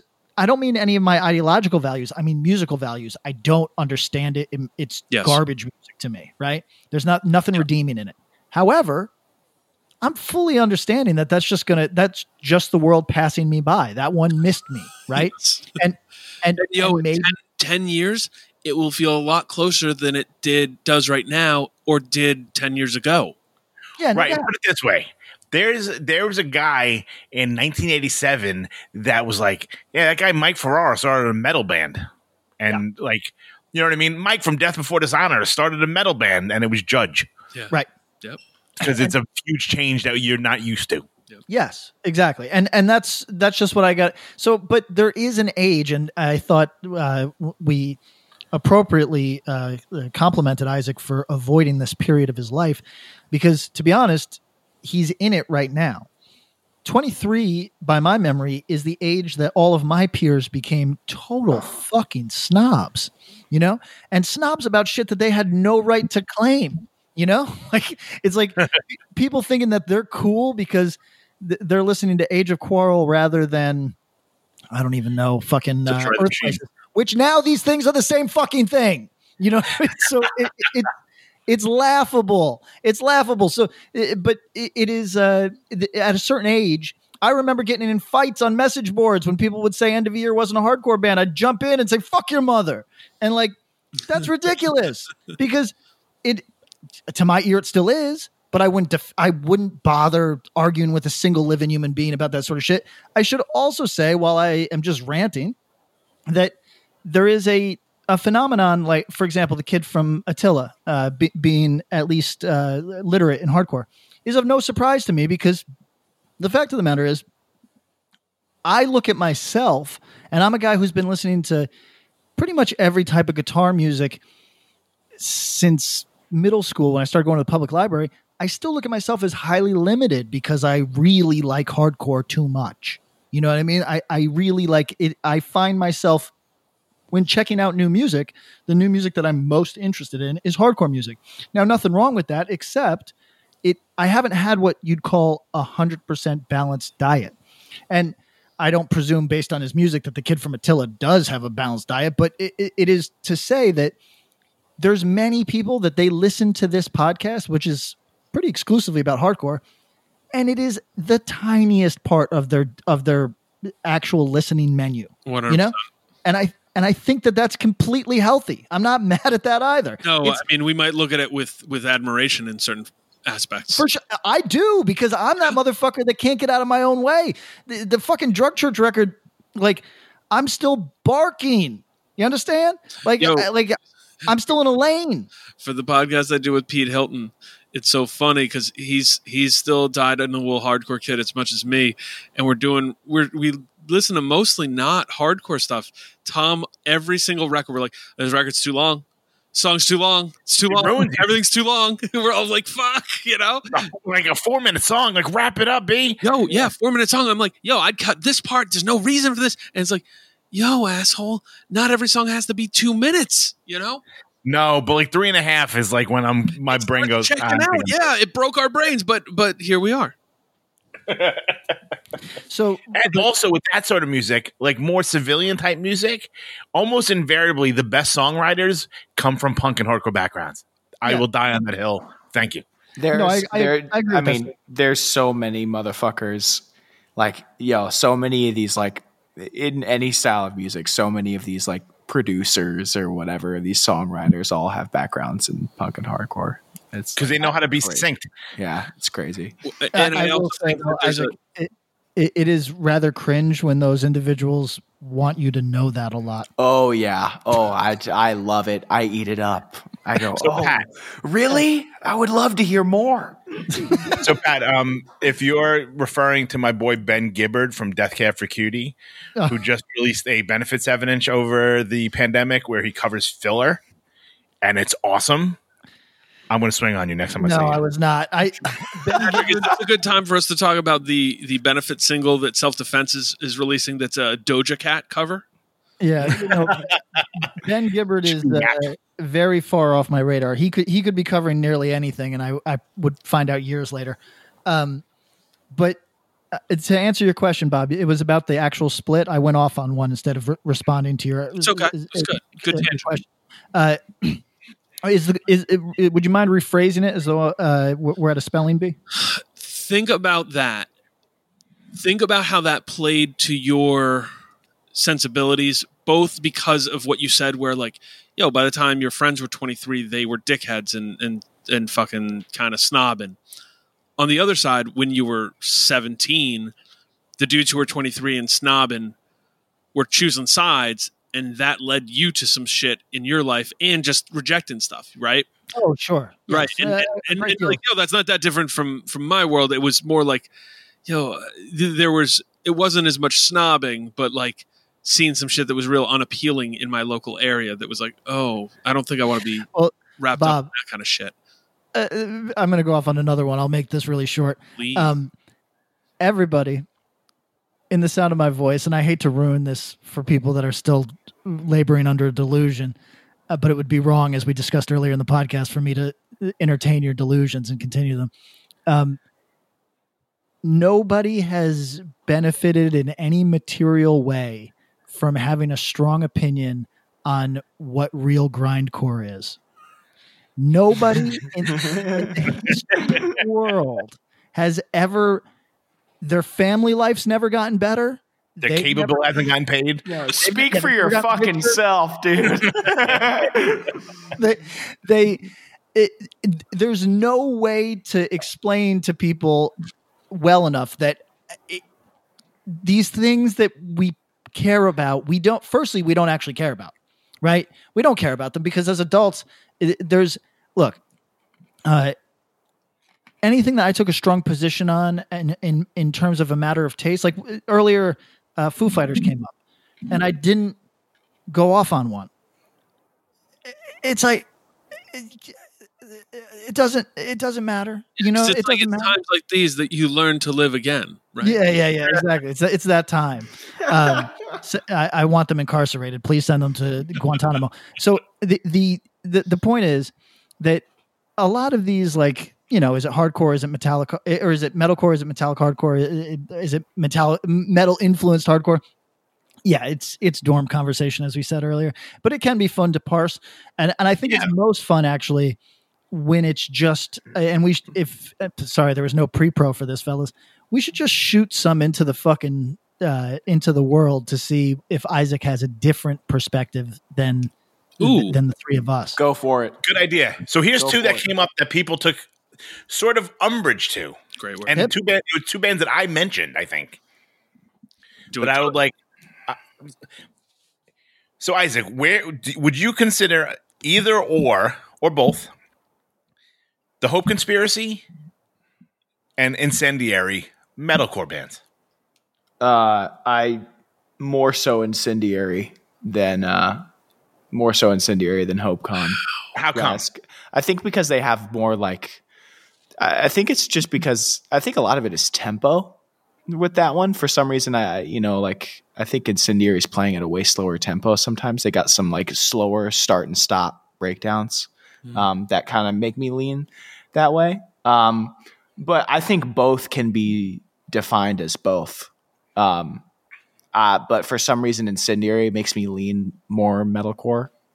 Yeah, and uh, I don't mean that. Like, uh, yeah, dismiss. yeah, of course, it's not der- derogatory at all. Yeah, Um, to me, it's not. I mean, yeah, because actually, me, I I would say uh, it's funny because the guitar player Brian hits me up, you know, sometimes, and because we have a lot of the same tastes, uh, and I think that I think that Incendiary and my band Inclination kind of share similar influences, so I think that you can like make similar uh, similar comparisons for both bands. But yeah, for Incendiary, kind of leans metalcore to me, whereas Hope HopeCon um I don't know. HopeCon doesn't strike it to me. It, it might be because there's, I you know, there's mosh parts there, but I think that uh, like there's less like start and stop strictly metal stuff. You know, to me. interesting. Okay. Yo, Okay. I, I want to ask real quick. Go ahead, Pat. What are you going to say? No, no, no. I was going to do a lightning round where we all go. So yeah, you, yeah you let's do that. Yeah, go That's go really for it. I'll go. I'll go faster too. You can we fucking should spit do it round, and we should do it hardcore, metalcore, just easy answer, and then we can deliberate really Yep. quick on the HopeCon incendiary thing. At the time, and I was 19, 20, 19 in 2001, I guess. I uh, I would have said HopeCon, yeah, like metalcore. They were fringing. They were kind of hardcore, but kind of metalcore. But now, like firmly hardcore. And the Sure. incendiary, I see some of those metal lean, leanings and sonically for sure. But because of the time frame and the way every peripheral about the band, like it's it's easier for me to say hardcore band on them because of the way hardcore has evolved and like sonically how much more like how much more frequent metal influences are there just across the board in hardcore now so And um, more extreme. Yeah. yeah and that's it's really it's it's fucking fascinating i love to hear it all right pat uh, guide us through some lightning round Okay, now let's go Bob, Tom, Isaac. Okay. Great. All right. Uh, let's start with one that I think is actually. Nah, well, I won't even give my opinion. Kickback. metalcore Metalcore. Metalcore. Yeah. Fury of Five. metalcore Um, metalcore just because they're. Oh, sorry, I broke their own rules to the own game. you after after after everybody gives it you should we can have room for deliberation isaac Hard hardcore. tom what were you gonna say Just because there's metal leads, and I think, um, I mean they're closer to like Biohazard, say right? Yeah. Biohazard is not really. They're probably more metalcore than anything. You know what I mean? They're not like. I look at like like AF, like if or like if you're like so, like victim in pain is like that line. To me, you know what I mean, like something like that, or like a sick of it all record or whatever. That's kind of like, does this sound like this? Well, then it's not really straight hardcore. It's more whatever, whether it be fucking thrash, it's hard, you know, or it's metalcore, whatever. I think they're like these certain del- like to me, Age of Quarrel is is a metalcore record Thank you. because it sounds like fucking Motorhead and fucking has metal leads. Like Yeah, it's, It's just a totally favorite. different metal. It's a totally different Totally metal that was different being pulled from. It I think- like yo I here, think- here's my take best wishes is just straight up a heavy metal record that's a fact. absolutely, I think judging by if we're going by what like the way that Tom just said, and you know Patrick, you backed him up on that. I think that everything that Patrick is about to say, we're we should all say metalcore. Then you know I think it gets easy maybe you know, to define. I mean that's my own opinion. No, I mean, it- I would love- yeah, no, no, no, for sure, So, for like, sure. So, so real quick on Fury, to me, the metal leads, the song structures, and the way they're built, they are heavy. But even in that, like the hard parts, they there's there's a percussive percussive element that feels distinctly more metal leaning to me than hardcore. But like you know, it, that's that's where personal and and like yo, the lens of time shapes that greatly. So yeah, yeah. Pat, continue. Uh, okay. Um, Or if you so had I'm gonna something to give say, you one. I'm going to give you one that seems e- that seems easy. I think, and then I'm going to give you a follow up, and I want you to compare and contrast them in your head before you answer. Okay. Candy. Hardcore. hardcore. Hardcore. Really? Then this maybe this is uh, this isn't hard for you guys at all. Ekulu. Hardcore. Hardcore. Hardcore. Yeah. But I see where you're going with this. I think So, they're yeah, both. to- yeah. I, I think I think you can make a strong argument that they're both metalcore. Yep. You absolutely can. and I here's here's the difference for me. Uh, I was I thought you guys were going to I thought I had you trapped to be honest. No. I th- I thought you were going to say that Candy was a metalcore act, and I I thought you were going to say that because of the more chaotic parts, right? Yeah, no. And then I was going to bust out Ekulu and say, explain to me how Ekulu's leads are far more metal than Candy's. Their And- leads are far more metal, and their song structures they've got longer songs. Candy's got like especially on everything up to uh, the LP. Candy's song structures are fucking efficient and brief. You know, like they're cruising. You know, like how many songs does Candy have over two minutes long? Oh, You not know, many. I don't. A handful. I mean, and if Ekulu's metal, then Killing Time is metal. Well, it, well, here's the thing. So, so I'll bring this to you guys. A band we didn't. that's a that's a, that's a cool statement. But- but Killing Kill- Time- it's killing time metalcore band. well, well, right.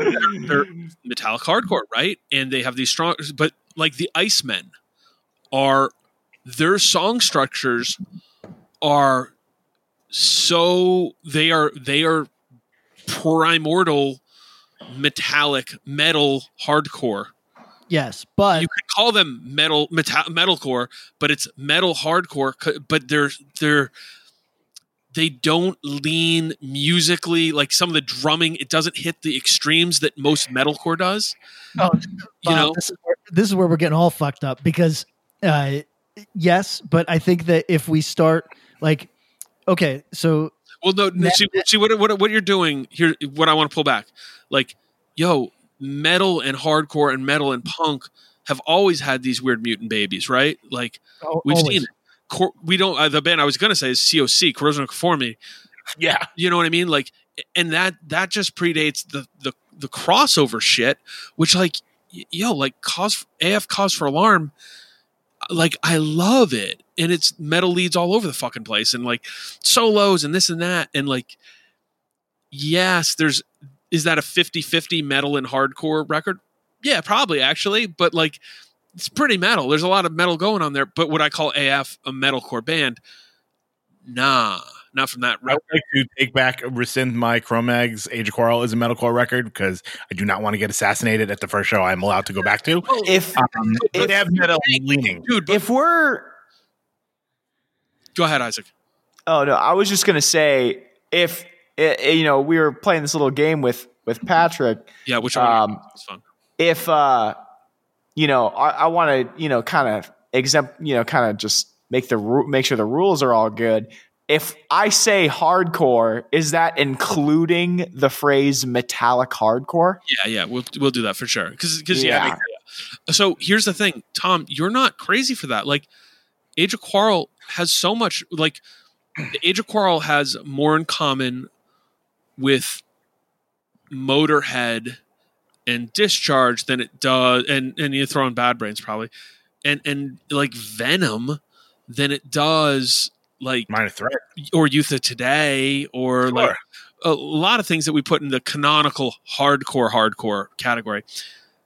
But it's like I've- yeah, but like that's where it's sort of like we talk about where does the term metalcore get birthed or where do we like trace it back? You know, there's all these roots things, but like then you go okay, when metalcore kind of becomes codified, where where can we trace it to? Because I don't think it's COC, and I don't think it's you know discharge mm-hmm. going hair metal. It's it's a little later on in the timeline, and they're all pulling and going, "Yo, we like it when metal goes punk." I think we all like. I think when hardcore goes metal, when punk goes metal, if it's done right, it's fucking awesome. You know, Right. When it's done poorly, woof. right? Yeah. So Tom had a Uh, story. Hold on. oh yeah, go. So just very, very briefly, I you know this exact conversation. So and like I forget when the fuck it was. I was probably 22. Like, and I had this conversation saying that like when there was this giant schism between, you know, like the fucking faster hardcore bands, you know, the four punches, Ten Yard Fights, and everything, and then like you know us and like you know Harvey, like all of our side, you know, of the metalcore side. and like I was, we played CBs one day, and I made this speech about like we're all fucking hardcore kids, like you know, fucking Cro-Mags have metal parts, and um, a person who's still around, he's an older fella known for stage diving, um, told a, a friend of mine that like he was going to beat me up the next time I was at a show. okay. Just throwing it out there. Twenty four years later, he adds me on every social media page. Still, he's never fought me. Okay. Um, I don't think he knows who I am, but he was going to fight me for the uh, for the Cro-Mags honor. Well, maybe Oh. maybe he learned he maybe he learned over time that you were right because like yo th- they got tons of metal all over it. Like or, or Bob, Fuck yeah. or he's playing the long game. oh What he's going to wait till he's sixty to try to fight me? Yeah, he's, now I can, he's gonna. see he might have next twenty year two now. year old Tom might have maybe been a little too worried to fight a New York hardcore guy like that. Me, you're ready. see ya. Let's, let's go. he might be working on his gains. It's just been a long, slow battle. You know what I mean? Um, yeah, sure. No, I, I, I, and I think it's a fun. This is the fun conversation of it because, like, yo, people like it's almost like the festival conversation, and like when people are like, I don't like things, you know, like everything's a festival. I'm like, well, actually, like you can f- pull up flyers from hardcore fests in the mid '80s and this and that. It's the same thing. You could pull up flyers. The Super Bowl. where- yeah, right. And and like you can pull up flyers where there's metallic hardcore or metalcore in like 1984. You know, so like we get it, people. Um, Did you see just before we Please. there was someone posted the um the 1991 Super Bowl, which was like the one with like AF sick of it all Gorilla Biscuits where they filmed the the, Video. the in effect tape whatever. so good. So like the things that always blow my mind about that there was 12 bands on it. Mhm. It started at 8:30 at night. Yeah. All right, yo. Those things blow my mind. Like, all right. A, a quick aside because I want to get back to the fun game. Isaac and Yes, Patrick and Tom, you guys have all played festivals and bigger shows. Yeah. For a show with more than 10 bands playing, what is the right time that the first band goes on? Noon. All right, Isaac. Did you say more than ten bands? Let's let's say 10 to 12 bands. Two. Okay, Patrick. I can't disrespect those early bands. It's got to be 5 p.m. no matter what. Man, I, I think Well, what time if you're a headliner, what time you want to go on? 11? I mean, uh, I would just have the agent say, "We'll we'll we'll, we'll be passing on this event." yeah, yeah. this- What was the latest what's the latest set time you guys have had? Two thirty. Yeah, probably probably two. AM? Yep. Europe? Yeah. Yeah. No, it was it was the uh the Knocked Loose code orange harm's way vein after show Oh, right. Yeah. in Chicago. Yeah. oh boy. Oh, that was wild. The one that was at the Metro? Yeah, I think I think if I'm not mistaken, I think we went on around between two two thirty. I think Code Orange went on around three three thirty. Fuck. Patrick, what's the latest you ever played? Probably two thirty. Um, of uh, European festivals. Yeah. All right. Like, of, of the squat variety. Okay. We played 3 a.m. In Spain, all the shows started at midnight. Yes, they do. and we would load out one like, up us, dude. Like, what the fuck? All right. Pat, bring us back. Yeah, get us get us Okay, back. First, I just want to say, and we don't have to get into the weeds on this, but if if if you can make an argument for the Icemen being metalcore, which you weren't, but if if, if you, which I think you could, now that I'm thinking about it, um, Yep.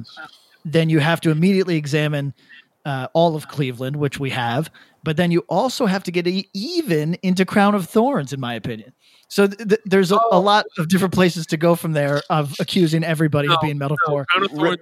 It's Crown of Thorns is metallic hardcore. Um, Cleveland's so interesting because we talk about it like it's like yo integrity hardcore ringworm metalcore.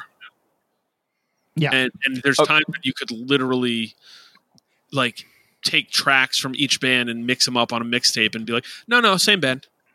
Just just to quickly just to quickly elaborate, you can even do one word answer. Uh, if we say hardcore, that includes metallic hardcore, correct? Yes, Okay, cool. PK. Okay. kick off. Bring it, Pat. Dead guy. Metalcore. Yeah, I'm sorry, Bob. No, no, metalcore. Metalcore. I don't. I I I always take the position that they are, but only by virtue of the fact that I don't have a better title. I don't think they actually are. Um, but They're as close to Black Flag as we can get a lot of times. yeah, It, but the weird Black Flag. yeah, it's uh, uh, for our listeners. Uh, some of you just have never given Dead Guy a shot because maybe you lumped it in under victory stuff. And, And, I know we please, big- please we give it a big- shot.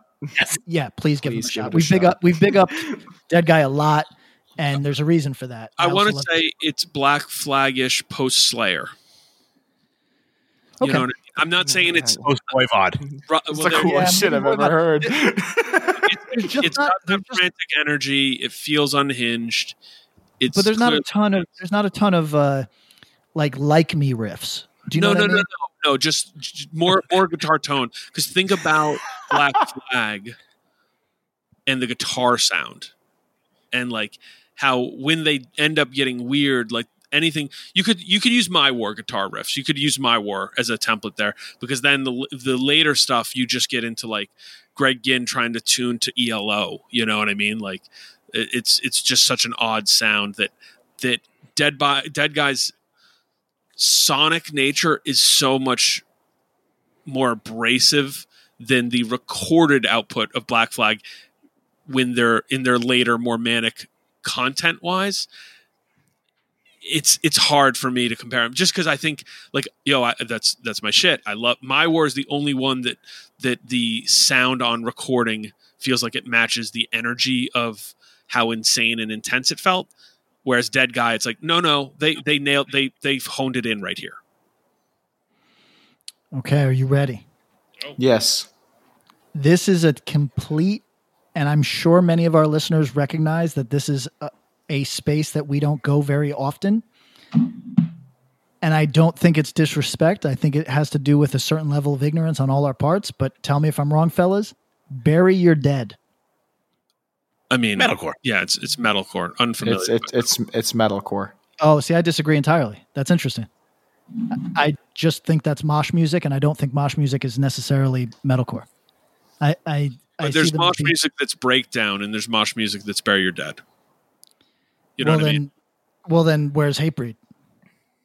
Uh, Metallic hardcore. right in the middle, and I I would say Oh, in in 2000 I'm saying metalcore. Uh, now hardcore.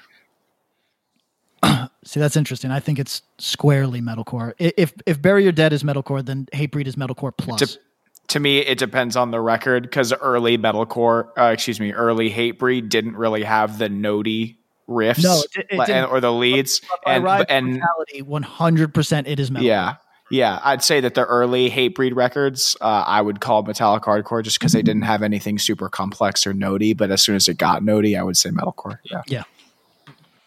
Okay. Let's see. What else? What else can I? Can I? Do you have a metalcore list in front of you that you looked up on Wikipedia or something, Pat? yeah. Originally, I was going off of. I was going sub off in sub in for me, Patrick. Uh, Converge. Metalcore. of metalcore. Metalcore. Um, uh, Threadbare. Metalcore. Yeah, there's. I, I don't want to use that word simply because it's unlike so much metalcore, but it is metalcore. I'm gonna say metalcore too. Yeah. Its own lane of metalcore. Yeah. Yeah, Okay. Um, all else failed. metalcore. Metalcore. Metalcore. Yeah. Damnation AD. Metalcore. Yeah, Metalcore. Yeah. Man, metalcore rules everything. metalcore is pretty cool. Code, you're either infest youth of today or you're a metalcore band. It's my. It's fucking awesome. That's Code why. Orange. Code Orange. Oh, metalcore. Okay. Metalcore. Earth Crisis. Metalcore. Mm. I I don't. That's still '90s mosh to me. That's hard. I don't know if it's metalcore. Dude, I'm gonna say. We can't I, get to I, I'm gonna say metalcore. Yeah. dude, yeah, we can't get to like dirt metal and nineties. Mo- we we have to like keep some semblance of a, of a genre. I'm, I'm gonna say metalcore there. Yeah. Think about the song structures, bro. And the tempos. Yeah. The tempos too is a big thing because they're because all of Earth Crisis is a, a good portion of their old stuff are all like slower tempo. Yeah, but but of the okay, hold on. Uh, Firestorm is the mosh part from Rain and Blood. uh, I get that, but so Slayer metalcore. so They went for that for a while though. Patrick, no, let's hear it. He's, Here's the he's problem. struggling. This is this is the this is like Patrick separating from his body and looking at himself. No, I'm just I, I just think it's interesting because y- y- you guys. uh, Now I'm gonna def- I'm gonna defer to Isaac because uh, he plays an instrument and I don't, so I, I'll let him live on things like tempos. But I don't. I'm not with you guys that you can totally just give a pass to hardcore bands that have obvious metal leads nonstop, just because they also have a punk beat. You know what I mean? Like so Met- different. it- by that by that measure, Metallica is a fucking hardcore band. Well, no, because the big difference too, like, look at the lengths of most Earth Crisis songs, especially once they get into the albums. You know what I mean? Like, they're just longer song. They're they're metal song structures. You know what I mean? And I don't say that in any sort of shaming way. I actually think, I actually think they do a good example of like, hey, we're using almost more purely metal strong song structures to build out these longer songs and adding in hardcore parts and this and that than than most do in their world that said like it's it's There's a are you gonna a lot. do you want to say hardcore band There's yeah. I want to know what you think. Um, that's if. So wait, we are counting metal influenced hardcore bands. Is that the thing? Yes. Yeah. Yeah. Well, That's then, yeah. hardcore. Then yes, sure. all right rise and fall tom you start I would say hardcore. Mm, no, I can't. That's metalcore. isaac That that's a, that's probably the toughest one. Um, I'm gonna I'm gonna go uh, hardcore on this one. okay Actually, yeah. okay How did? Hold on. Wait. Wait. Wait. Wait. Wait. Wait. Wait. How did I just get killed on Earth Crisis for tempo and song length, and Rise and Fall is getting a pass? It- what Hold are we talking about here? we'll, we'll do we'll do some side by side uh guys debate for a second Okay. Um, while I confess that uh, there's perhaps less metal riffing, like riffing, traditional riffing, and that Rise and Fall often goes for more of like an open, like Tony sort of thing on occasion. Yeah. I think your options at that point are what to be so specific that we call it dark melodic hardcore. well yo, it- all right ready for this patrick Yes. we're going to compare earth crisis destroy the machines Okay. Yep. and rise and fall into oblivion Okay. uh track times on into oblivion 230 213 324 149 225 236 244 232 251 last song 537 destroy the machines. 348 316 312 253 347 309 250 256 351 429 So you got three songs on there that are out of pocket, but otherwise you're within 20 seconds of each other on no no no no. no no no no. Every there, you have one you don't have a single song on the earth crisis record that's below 250 Right, but but And you have- those Fall songs were two, 240, 250, et cetera, no et cetera. 230 213 they have a 324 they have a 251 and they have Mhm. a 537 closer so one two songs out of 10 on the rise and fall record cross into the shortest song on destroy the machines now i'm not that's not everything clearly because i also am open to conversations about rise and fall metallic hardcore metalcore i think i think they wouldn't be bothered by either by the way I don't Yeah. think, just for the record, I don't think a single band we're talking about should it should No, no, no, feel no. away No, no, no. No, metal. not at but, all. but. I do want to say like that structural difference, like the length of the song, like there's stuff having to happen there when they're putting these songs together. And I bet, like as we look at the Rise and Fall records, I bet the the our, our circle is vicious has some longer songs, and then by the time they get to Faith, no, actually they they tighten it up a little bit there. Um, I think I, a lot of it for me is uh, not only the the speed of it, but a, a lot of the uh, the open the like open guitar chords. I think that there's I can hear the the punk Yeah. in uh, Into Oblivion uh, more than I can on the uh, on the Earth Crisis record because there's a bunch of like stop and start kind of mosh parts on Earth Crisis. Yes. you know that's that's a that's that's one reason I was kind of leaning that way with Yo, that. Isaac, this is a good question. I think the use of speed um, is different in certain hardcore versus metal or metallic or metalcore. And and you know some of that tempo stuff really makes a difference. And obviously, speaking as a non-instrumental, um, I always find it interesting how that plays differently in the structures of things. Yeah, for sure. I, I, and it's also different because like there might be a slow band. Uh, it's it's rare that that Earth Crisis does that kind of like faster skank beat with open guitar chords. Yeah, you like know, it's it's very it's very rare. Um, you know, they're usually doing a bunch of like, you know, kind of like slower slower tempos and also the you know halftime beats with kind of notey stuff in between it and creative guitar stuff um whereas i'd say that rise and fall had like i said before has a bunch of like open guitar has a bunch of kind of punk Yeah, Gallop. you know it, kind of yeah kind there's a bunch of stuff on that rise and fall record that's kind of punkish but like played through a fucking crazier tone Yeah. you know Yeah. so All right, um, Pat, you're you're you you okay over there? I mean, uh, listen, I don't have any sort of, I don't have a feeling about metalcore being bad. I like, uh, obviously, I like some. I I clearly don't. Yeah, no, no, make a doubt about it. All right, Shai Hulud. Okay, melodic hardcore, one hundred percent. Yeah, I don't see them as metalcore either. They claim to be metalcore. They're not. they, No. Hold on. they have. There's no metal Uh, band that sounds like them. Um, I'm I'm gonna say metalcore because that's what I've always associated them with, personally. Yeah. But but I want what Bob. What's your take on that? uh metalcore but like i have to be really honest the last time i really I mean yo they are much more melodic than than they take and and here's the thing there is a world of music that i would largely call metalcore that refers to it as melodic hardcore that is in the vein of Shai Hulud. Yes.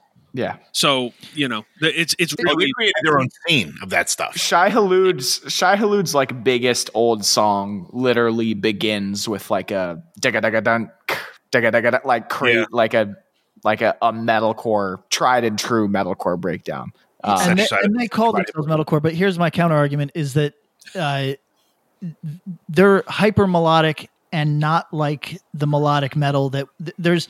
So when I think of oh, they're way more creative in my opinion. I mean, also like just take the take like the Gothenburg stuff, right? Like it, it- that's considered melodic.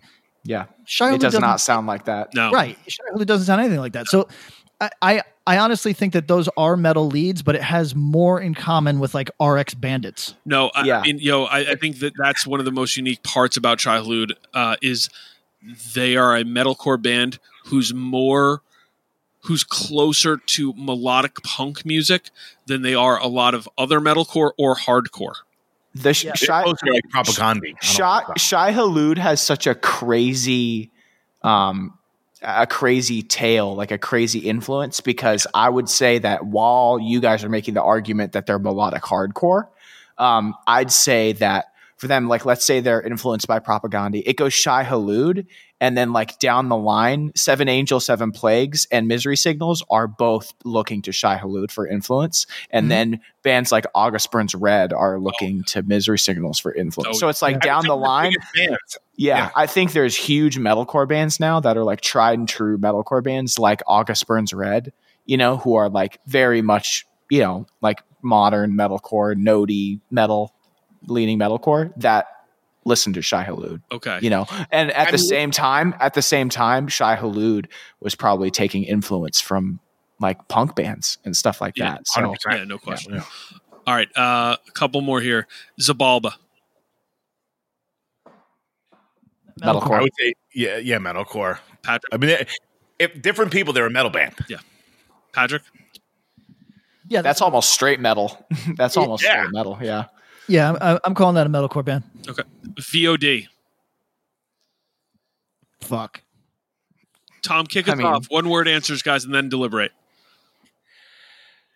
I mean, if it's hardcore or metalcore, it's metalcore. Okay. Yeah, if the, if those are our only options, I got to say We're the getting real same. binary. I know Under we hate protest.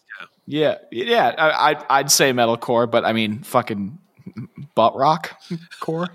you know, I mean, I think some of the Alice early Chains core. You know, fucking. Well, I mean, they got pretty, yeah, but like the early stuff, like, was a huge influence on 18 Visions and Poison the Well. Like, you ask those dudes, that's where they got. That's that one's tough though, because there's a, there's a lot of hardcore in there too. Well, there's, I, there's I also think this conversation's nuts because if you asked me on any given day would I consider Poison the Well metalcore, I'd probably say no. what do you think they are? What's that? What do you think they are? I think that that's also that like kind of melodic metal influenced hardcore, but it, I would not reach to metalcore. Metalcore to me, like, there's just like it's like calling Snapcase metalcore. It's Yo, just okay, not. hold on, hold on. it's really weird that you could hear the nerdy breakdown and s- not Right, say that's or- metalcore. My God, that bar. Dun, dun, dun. if if like- so if someone's got if there's a breakdown that kind of sounds like digga digga dun digga digga dun, I'm like Yeah. okay, yep. it's it's worth noting that I became only con- I was only able to be convinced that Norma Jean was metalcore the last couple years. And if you had asked me before that, I would have said that's moshcore, one hundred percent. That is that is the funniest. I, you've said moshcore a couple of times on this podcast, and I have yet to understand it. So, or, like, so, like, here's the thing. I think Patrick and Tom, correct me if I'm wrong, but I think Tom, you and I and Isaac would probably all put what Patrick's defining as moshcore under the broad umbrella of metalcore. yes. And Yes. Patrick, I think you are separating that out as kind of this like third sibling. Yeah, I, I am. Uh, But I mean, for the purposes of this argument, I'll I'll You, have you'll, to agree. you'll defer. Okay. Uh, one king down. Metalcore. Yeah, if these are our only options, then metalcore for sure. Metalcore. Okay. But would you, I mean, if there was another, if there was a third option, Uh, yeah, if it, listen, this is why Bob and I get into it all the time because I think new school is a valid fucking genre tag. I I mean I mean, here's the thing. If you said one king down, like I was expecting Patrick to go hardcore if we're saying metallic hardcore No. counts. But length length length of song, Yeah. metal metal leads, Yep. like fucking. flanger. There, there is hardcore in there is hardcore in there. Like they have Sure. faster parts that are like skank parts, but like Yeah. uh, there's a lot of metal in that. yeah, band. I Like, know. a I lot know. I think, but I think, I think there's a part of Patrick's 16 year old basketball jersey wearing heart that's a little, little bent on that. I Uh, love I- that. listen, I love metalcore. I'm a Zao fan. I like them Yeah. even until they're whack records. I, Yeah, I me and Patrick, me and Patrick, like living sacrifice. Yes. Like you can't, you can't come at No, us. I'm not- no, I think it's, it's, it's- I think that the definitions are funny. Um, twitching tongues. Metalcore. Yeah, my Metalcore. only options are metal or hardcore or uh, metalcore or hardcore. 100 percent metalcore. If there were, if it was an un, it was a ever expanding list of genres, what would you consider um twitching tongues? there's something there's there's a there's a heavy like there's a heavy world like like where life of agony and only living witness Yep. like there's this Yep. vein of stuff that and now there's a lot more contemporary stuff that that's Apocalypse. Right and there's all these bands that have taken kind of those cues and and uh, you know that it is its different world and it's like it's not even totally a core but twitching tongues has a lot of you know a lot of metalcore and hardcore and that. So yeah. Yeah. it's uh it was i thought that was a fun one. Um let's see. Merauder I, I knew you were going to say it. Weird. Um, obvious metalcore. okay The progenitors of metalcore. Yeah. That's that's that's uh beginning. that's metalcore for sure. that this is on our that's what i call metalcore comp um Okay. let's see i'm trying to when pop punk bands do metalcore covers, to um fall of it's troy early November. Fall We'll of try. I have Troy, no. I've never heard. I don't mean either. I was trying to go for uh, uh, EVR uh, punch discs right there. Um, I feel like they're like noodly weird shit. I don't Can I know. can I can I make a, a side note yeah, here? please. Yeah, really please. quick. Uh, another really interesting conversation to have. We were talking about we've been talking about metalcore this whole time, but the term post hardcore Mm. is another crazy term that has so much loaded in it, you know, because it's like when you think of post hardcore, it's like, okay, you might think like quicksand Yep. and like Fugazi and stuff like that. But when I first heard the term post hardcore, it was all bands that were in the like Saosin, Circa Survive, Sleeping like with sirens.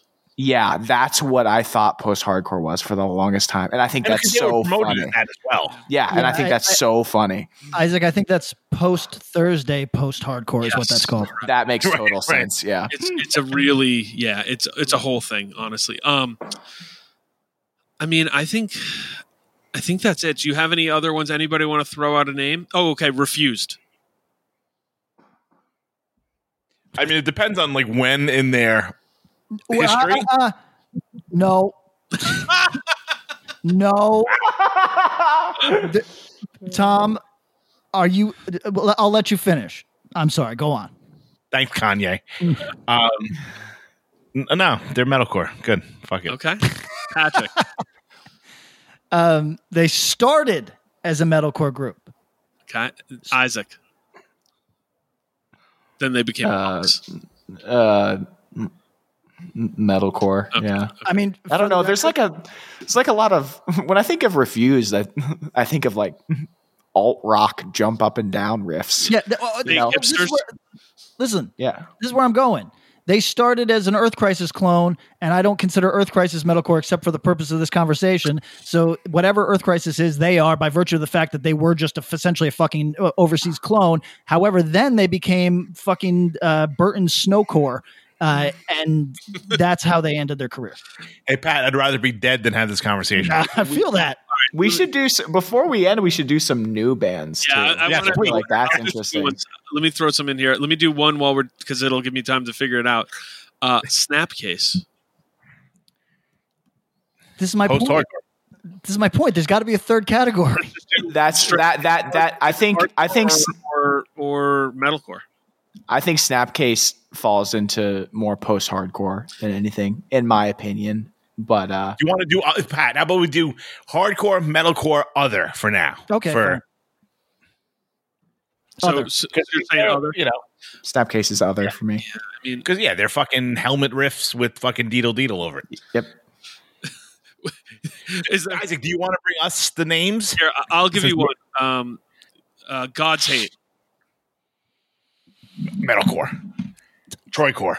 Yeah, and I was going to bring up Stigmata, but I didn't want to put myself in a position. Um, uh, you know what? That's fucking tough, man. Because God's hate to me doesn't sound like the.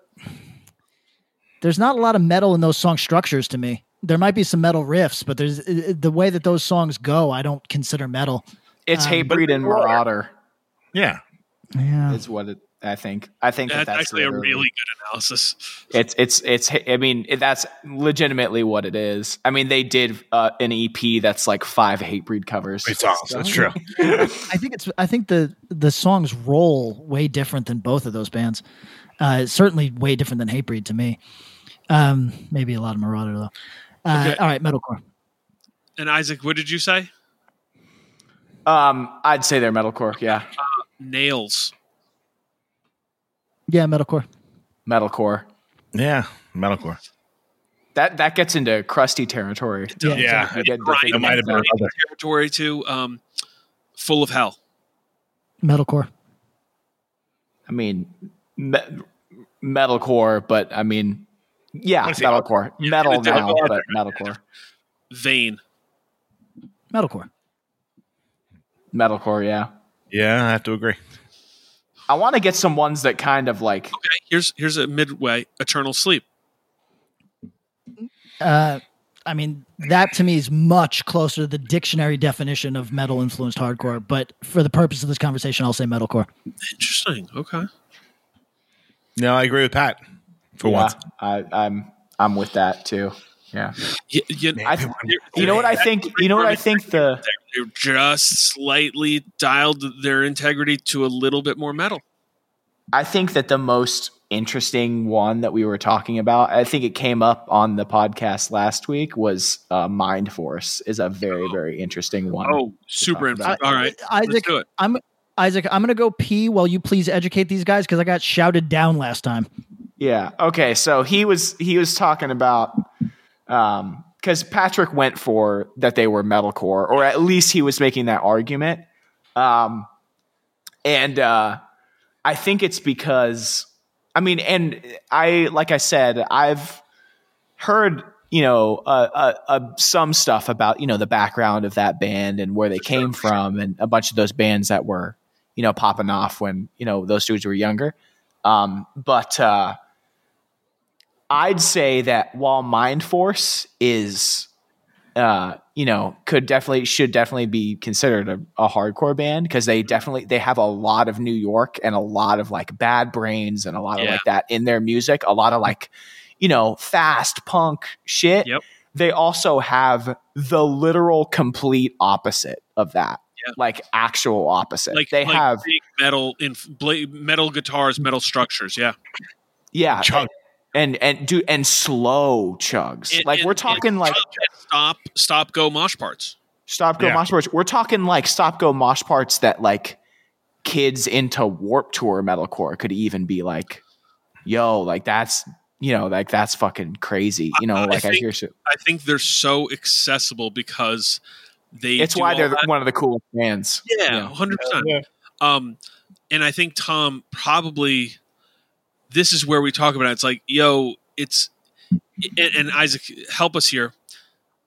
I think because the their reference points for metal, I think they're referencing a lot of classic '80s metal, thrash, like straight I mean, heavy metal, shit straight up like Randy Rhoads fucking. Sabbath and, and. Iron Maiden shit. You know, Yeah, yeah.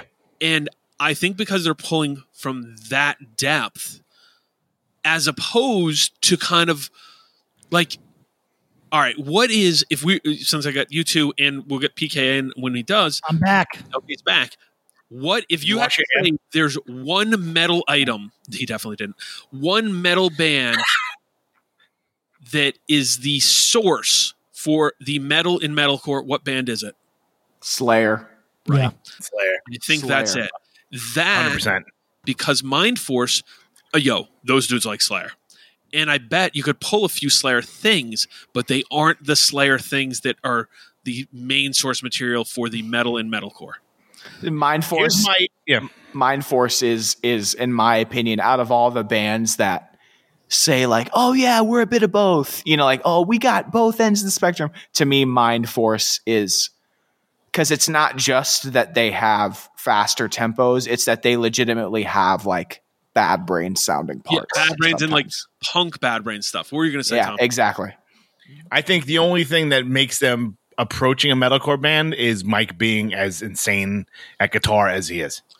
I think there. I think that yes, and I think that he structurally, especially when they start doing longer parts, like there's a version of Mind Force, and I think if you listen to Living Laser, they did that a little bit. Their songs were a little shorter. They they didn't have as many parts, but Mind Force has parts. You could take the song Excalibur, and there's a version of that band where they cut off that solo and they don't have that the chuggy mosh part at the end, the like chunky like stop, stop, stop.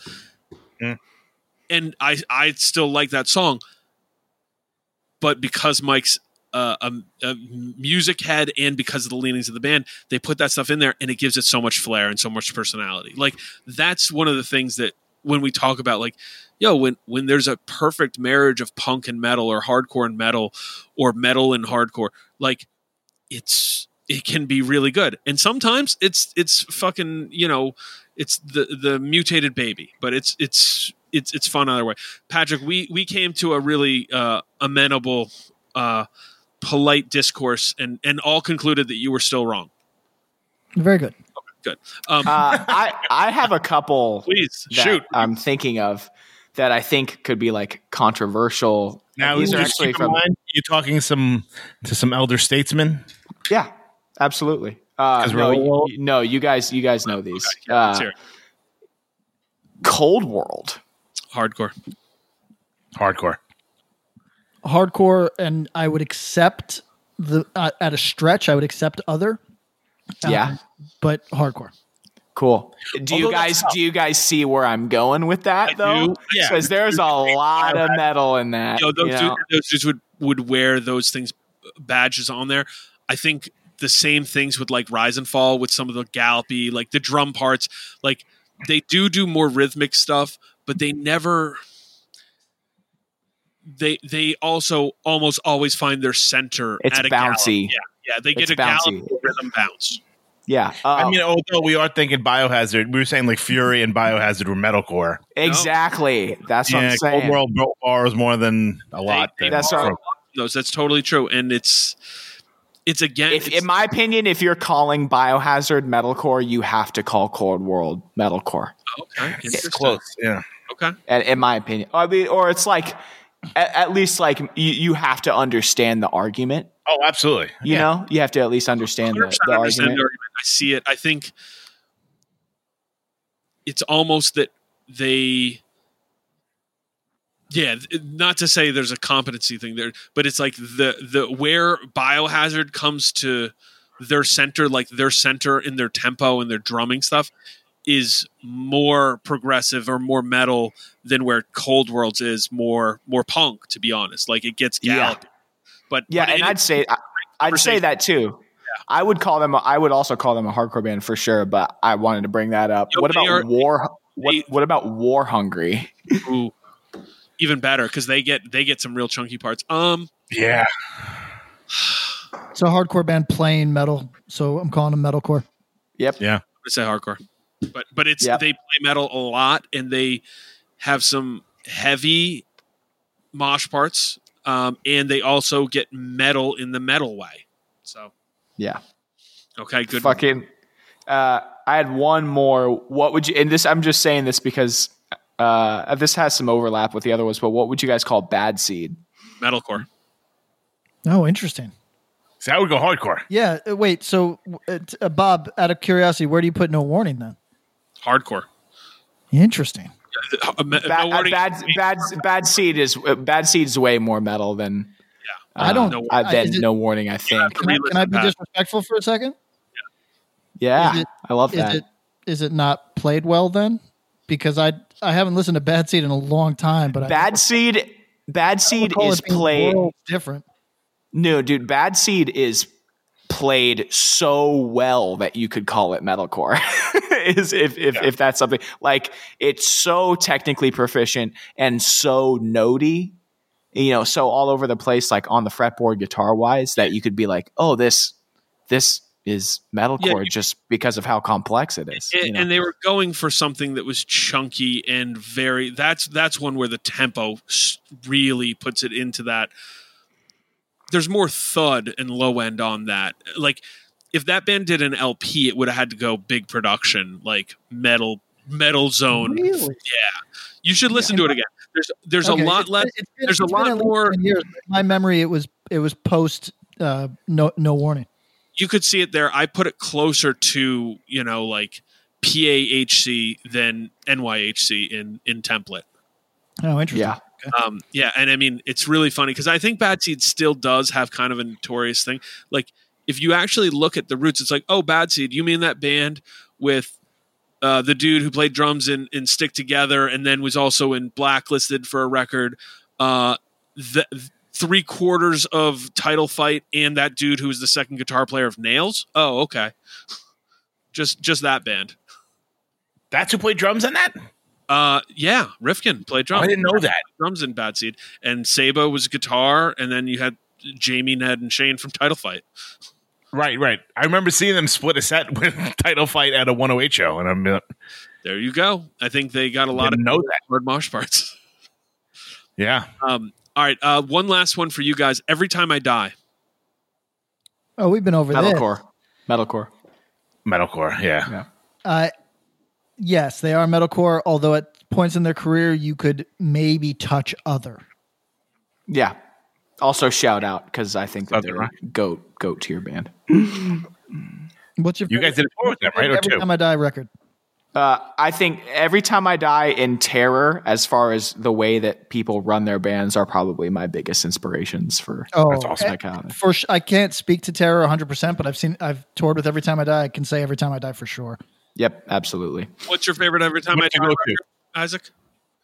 Um, that is very tough because I like a lot of them. Um, but I'm going to go ahead and say that, to be honest, that first, um, it's not the first record, but I think Hot Damn probably takes the cake um, for me. Um, but it's hard because they have uh, uh, they they're a pretty consistent band as far as all their stuff goes. As in, like they've their sounds say pretty consistent. I mean, they've they've obviously gotten way more, you know, like they got more rock, you know, on some of the later records, but they never lose what they had before. So I don't. I don't. PK, you listen to that single? uh, it's fucking insane. It's fucking the second song, like the B side, what would be considered the B side of the single, is insane. Yeah, I, I I don't like like I said, I know multiple people that could send me that record probably and I know the band and I could ask them for it, but I'm literally holding back just because I'm such a fan that I want to hear it when it just like drops. Like fully done. Yeah. Yeah, exactly. It just it, dude, Pat, you should really like I think you'd enjoy the lyrics. And he's he does some stuff that is akin to some of your stuff. Okay. Uh, Like kind of like a has a there's a weird conversational tone to some parts of it. uh, a one of the more clever uh, frontmen in aggressive Absolutely. without question. Yo, this was really fun. Isaac, you want to come back soon? Uh, Not three years. I'll do every one. Cool. I'll do every We're we're on we're, we're uh, recruiting you back. that Pat, watch We're recruiting you back soon Now- because maybe maybe you'll just do some Patreons. Uh, I would uh, love to be a part of it in any way, shape, or form. Thank you so much for having me. Yo, it was awesome. Dude, thank you. Shout out to Knox Lo- Knocked Loose. Inclination. Uh, everybody, go pre-order that Colossus record this Friday. Do it. Thanks.